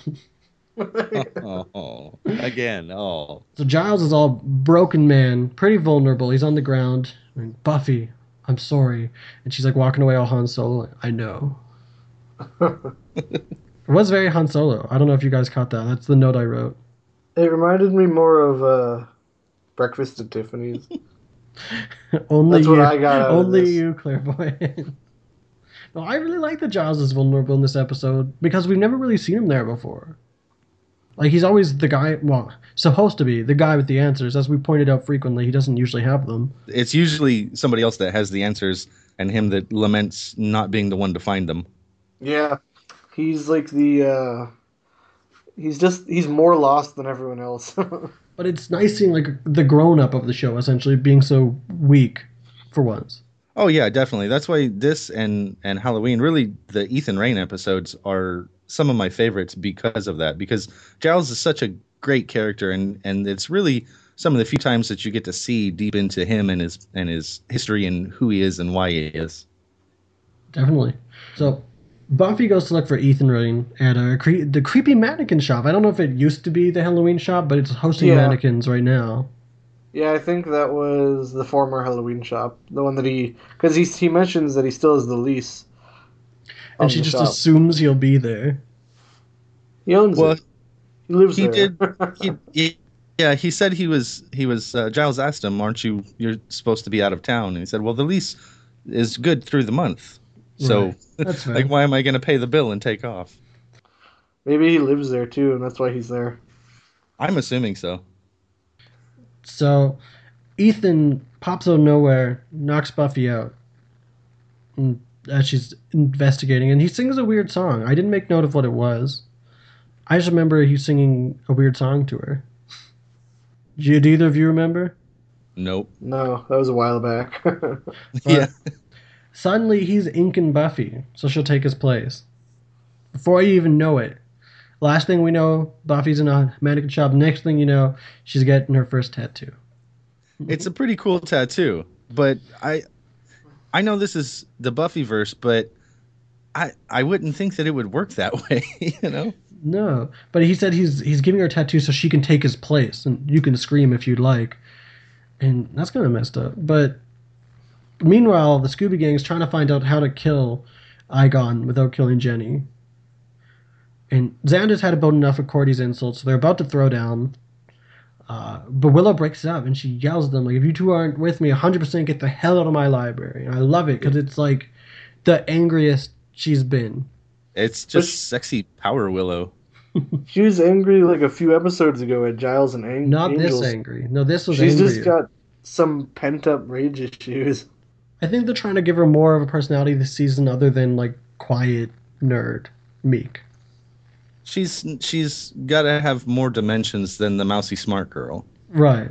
But meanwhile, at the Manic Queen Mannequin Halloween mannequin shop, uh, Ethan tattoos the mark on Buffy. And he does a damn good job, by the way. I don't know if he had missed his calling as a tattoo artist, but it's spot on. It looked like a pretty pro job. Yeah, but he also has tattooed the same thing on other people and himself, presumably. Maybe they're temporary tattoos. Some some henna. but he uh, he goes ahead and burns it off himself with some acid, which, dare I say it, this dude is raw. Raw flesh. Who pours acid on themselves? Ethan, Ethan Rayne, Rayne does.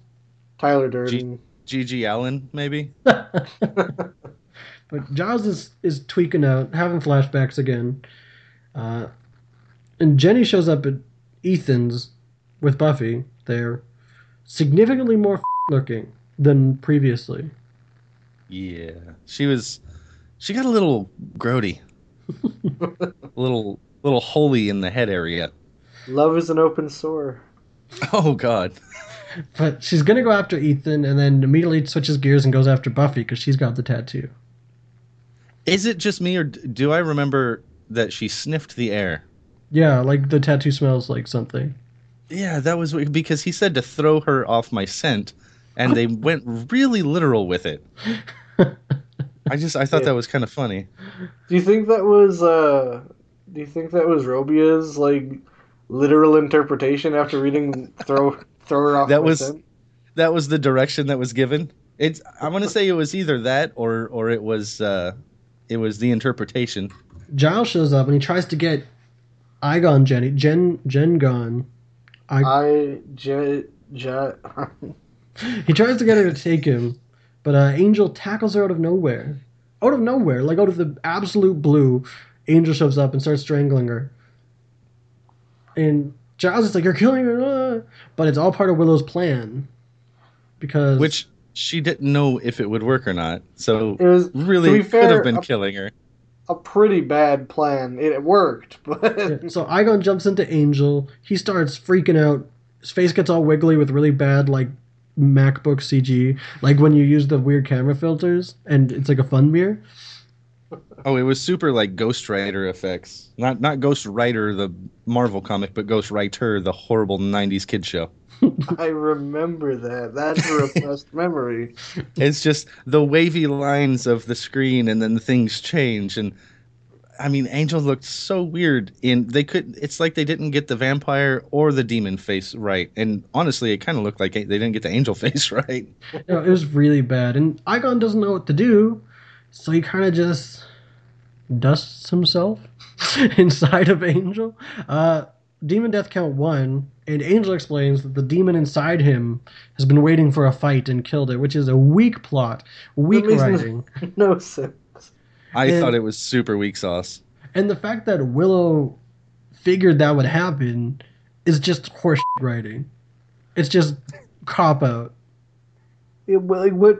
She, she's just throwing at the wall and seeing what sticks. Basically, Angel choked her out, choked Jenny out, because he knew that if the demon was in danger, it would jump inside him, and the demon inside him that's been lying there lonely, unable to get a fight, would fight Eyghon and kill it, and presumably be stronger than Eyghon for whatever reason.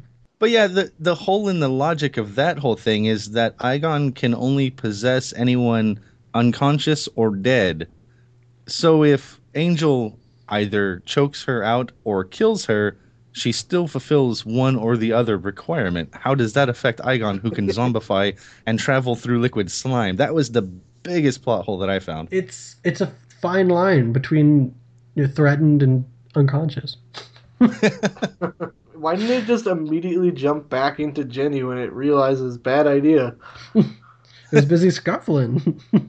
It it tried. That's it tried because you could see it fighting back between Angelus and uh and Eyghon, and it was like Angel's demon was just like, nope, get back in here. Ethan disappeared again, and Jenny's fine. Suddenly, and I feel like this resolved way too quickly, to be honest. But uh, later, Buffy has to blow her allowance to get her tattoo removed, which that Ethan Rayne causing problems. they joke that Willow should be a watcher because of her figuring all this out, which I disagree. That was blind luck. Well, yeah, but I mean, so far she's got a better track record than Giles does. And uh, at school, Giles goes to apologize to Jenny. He's like, I tried to call you, but she left her phone off the hook for the night. And she's just acting way different and cold towards him, and I don't really understand why. Because he got her possessed by his demon that he created. Well, he didn't get it possessed. and then she her got own fault. strangled, and all the oozing, and But this was stuff he did as a kid. You can't blame him as an adult for it. Yeah, but I'm- that's yeah. kind of traumatizing.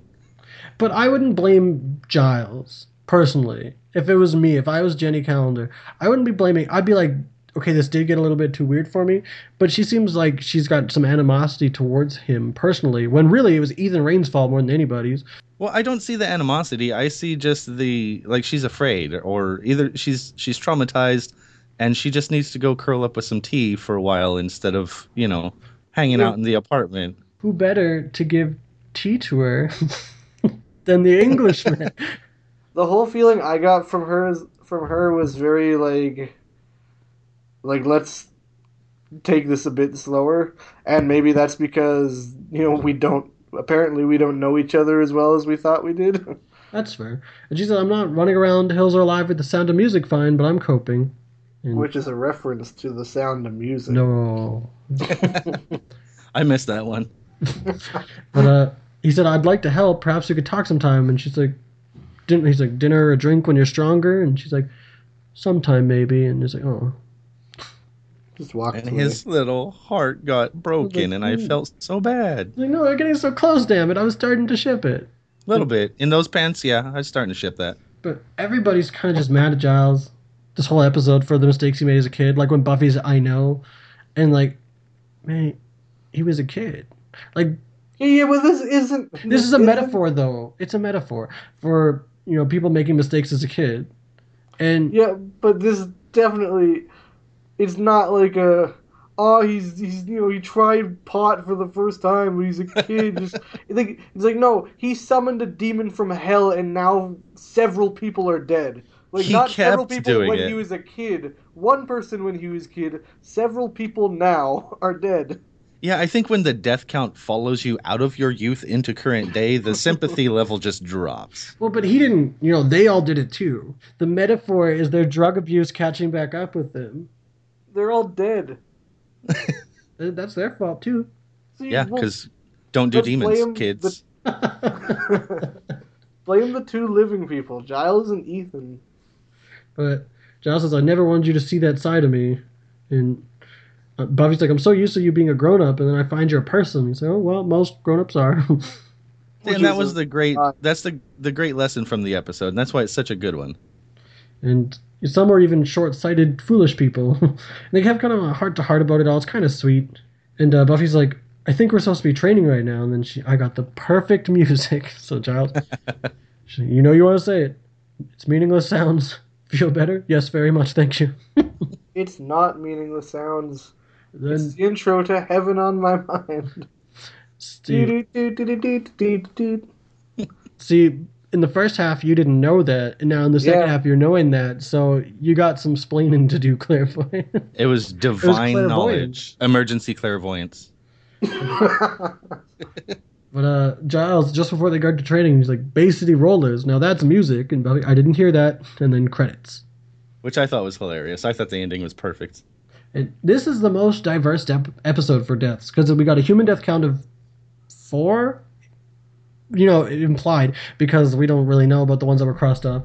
An implied other death count of three, demon death count of one, and a vampire death count of one. And we got a missing coroner count of one. Oh yeah what happened what happened to the coroner We still don't know. We'll never know.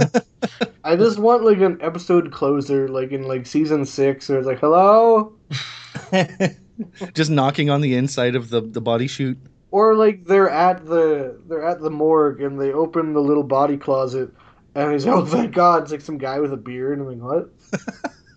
How have you been surviving in there? There's just lots of mice. So it's time. It's time of the time of the show for us to give our steak ratings and why. So Rob, let's start with you. You're our esteemed guest, and you got to go last for anywhere but here. So, what would you give this episode out of five steaks and why? I think I'd give this one a three. It's a little bit higher than the average that's been going on. It's certainly no five, but uh, I I think with Ethan Rayne and Giles' storyline, it just bumps it up a good full point from what the actual episode deserves. So yeah, I'd say a three. All right, and Clairvoyant, how about you? I agree that it deserves a two point five, but I like Ethan, so I'll give it a three. All right, now I uh, I'm the bad guy here, I think, because I I like that this episode gave Giles an expanded backstory. It was nice to see that side of him, and I like that it brought back Ethan Rayne. Uh, overall, I don't think it was very memorable. Didn't remember it before we got to it, and I felt it was lacking. Uh, some plot in some parts, some some good writing. For example, Angel's big hero moment. So I give it a two out of five stakes. actually. I I think that's fair. I th- I think mine and Clairvoyant's fondness for Ethan Rayne and Giles would probably give it that extra point. Yeah. Rob Weeks is here. Thank you again for joining us. Thank you for having me. It's been a blast. Now, you are from the Firefly podcast, Balls and Bayonets Brigade. Why don't you tell us a little bit about it? We are a real play role playing podcast using the Margaret Weis Productions Firefly RPG system that came out last year. You can find us on Twitter at Firefly Podcast, Facebook uh, slash Firefly Podcast. Just search Firefly Podcast and you'll find us. Instagram, everywhere, iTunes, Stitcher. Not yet on Windows phones, but if you have a Windows phone like me currently, you don't worry about it. Just wait until you get a real phone. I would like to correct you that uh, the Margaret Weis uh, RPG didn't come out last year. It was renewed last year. It came out like years ago, and then they renewed and updated it. That's the difference, though. Being the Firefly RPG guy, I can tell you that was the Serenity license, and the Serenity That's- license expired. This is the Firefly license from Fox. That is true. That is true. That's that's been a point of contention with Margaret for a long time, since the Gen Con exclusive, and uh, she's had to clarify that many, many times. So I try to make her job easier by putting it out there. This is the Firefly RPG. This is not the Serenity RPG. Although Firefly podcast does take place post Serenity, so all you fans, sorry. well, thank you very much once again. Everyone, go check out Firefly Podcast. It's a good one. Whedonverse podcast rating 2.5 out of 5 steaks. Join us next episode where we'll discuss Buffy the Vampire Slayer, Season 2, Episode 9, What's My Line Part 1, and Episode 10, What's My Line Part 2. Both segments with Meg Griffin from Minions Minute and Outlandish Conversations.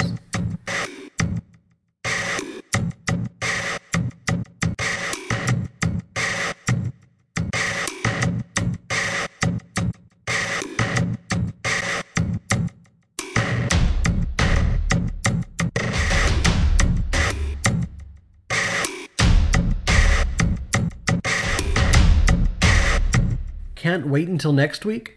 In the meantime, check out 7 Days a Geek on tangentboundnetwork.com. All programs, productions, characters, music, and stories discussed in this non-profit podcast belong to Joss Whedon and or their respective networks. All music, clips, and discussion used is either original, royalty-free, or released under Creative Commons designation CC BY NCSA. For more information, visit creativecommons.org. Thanks for listening.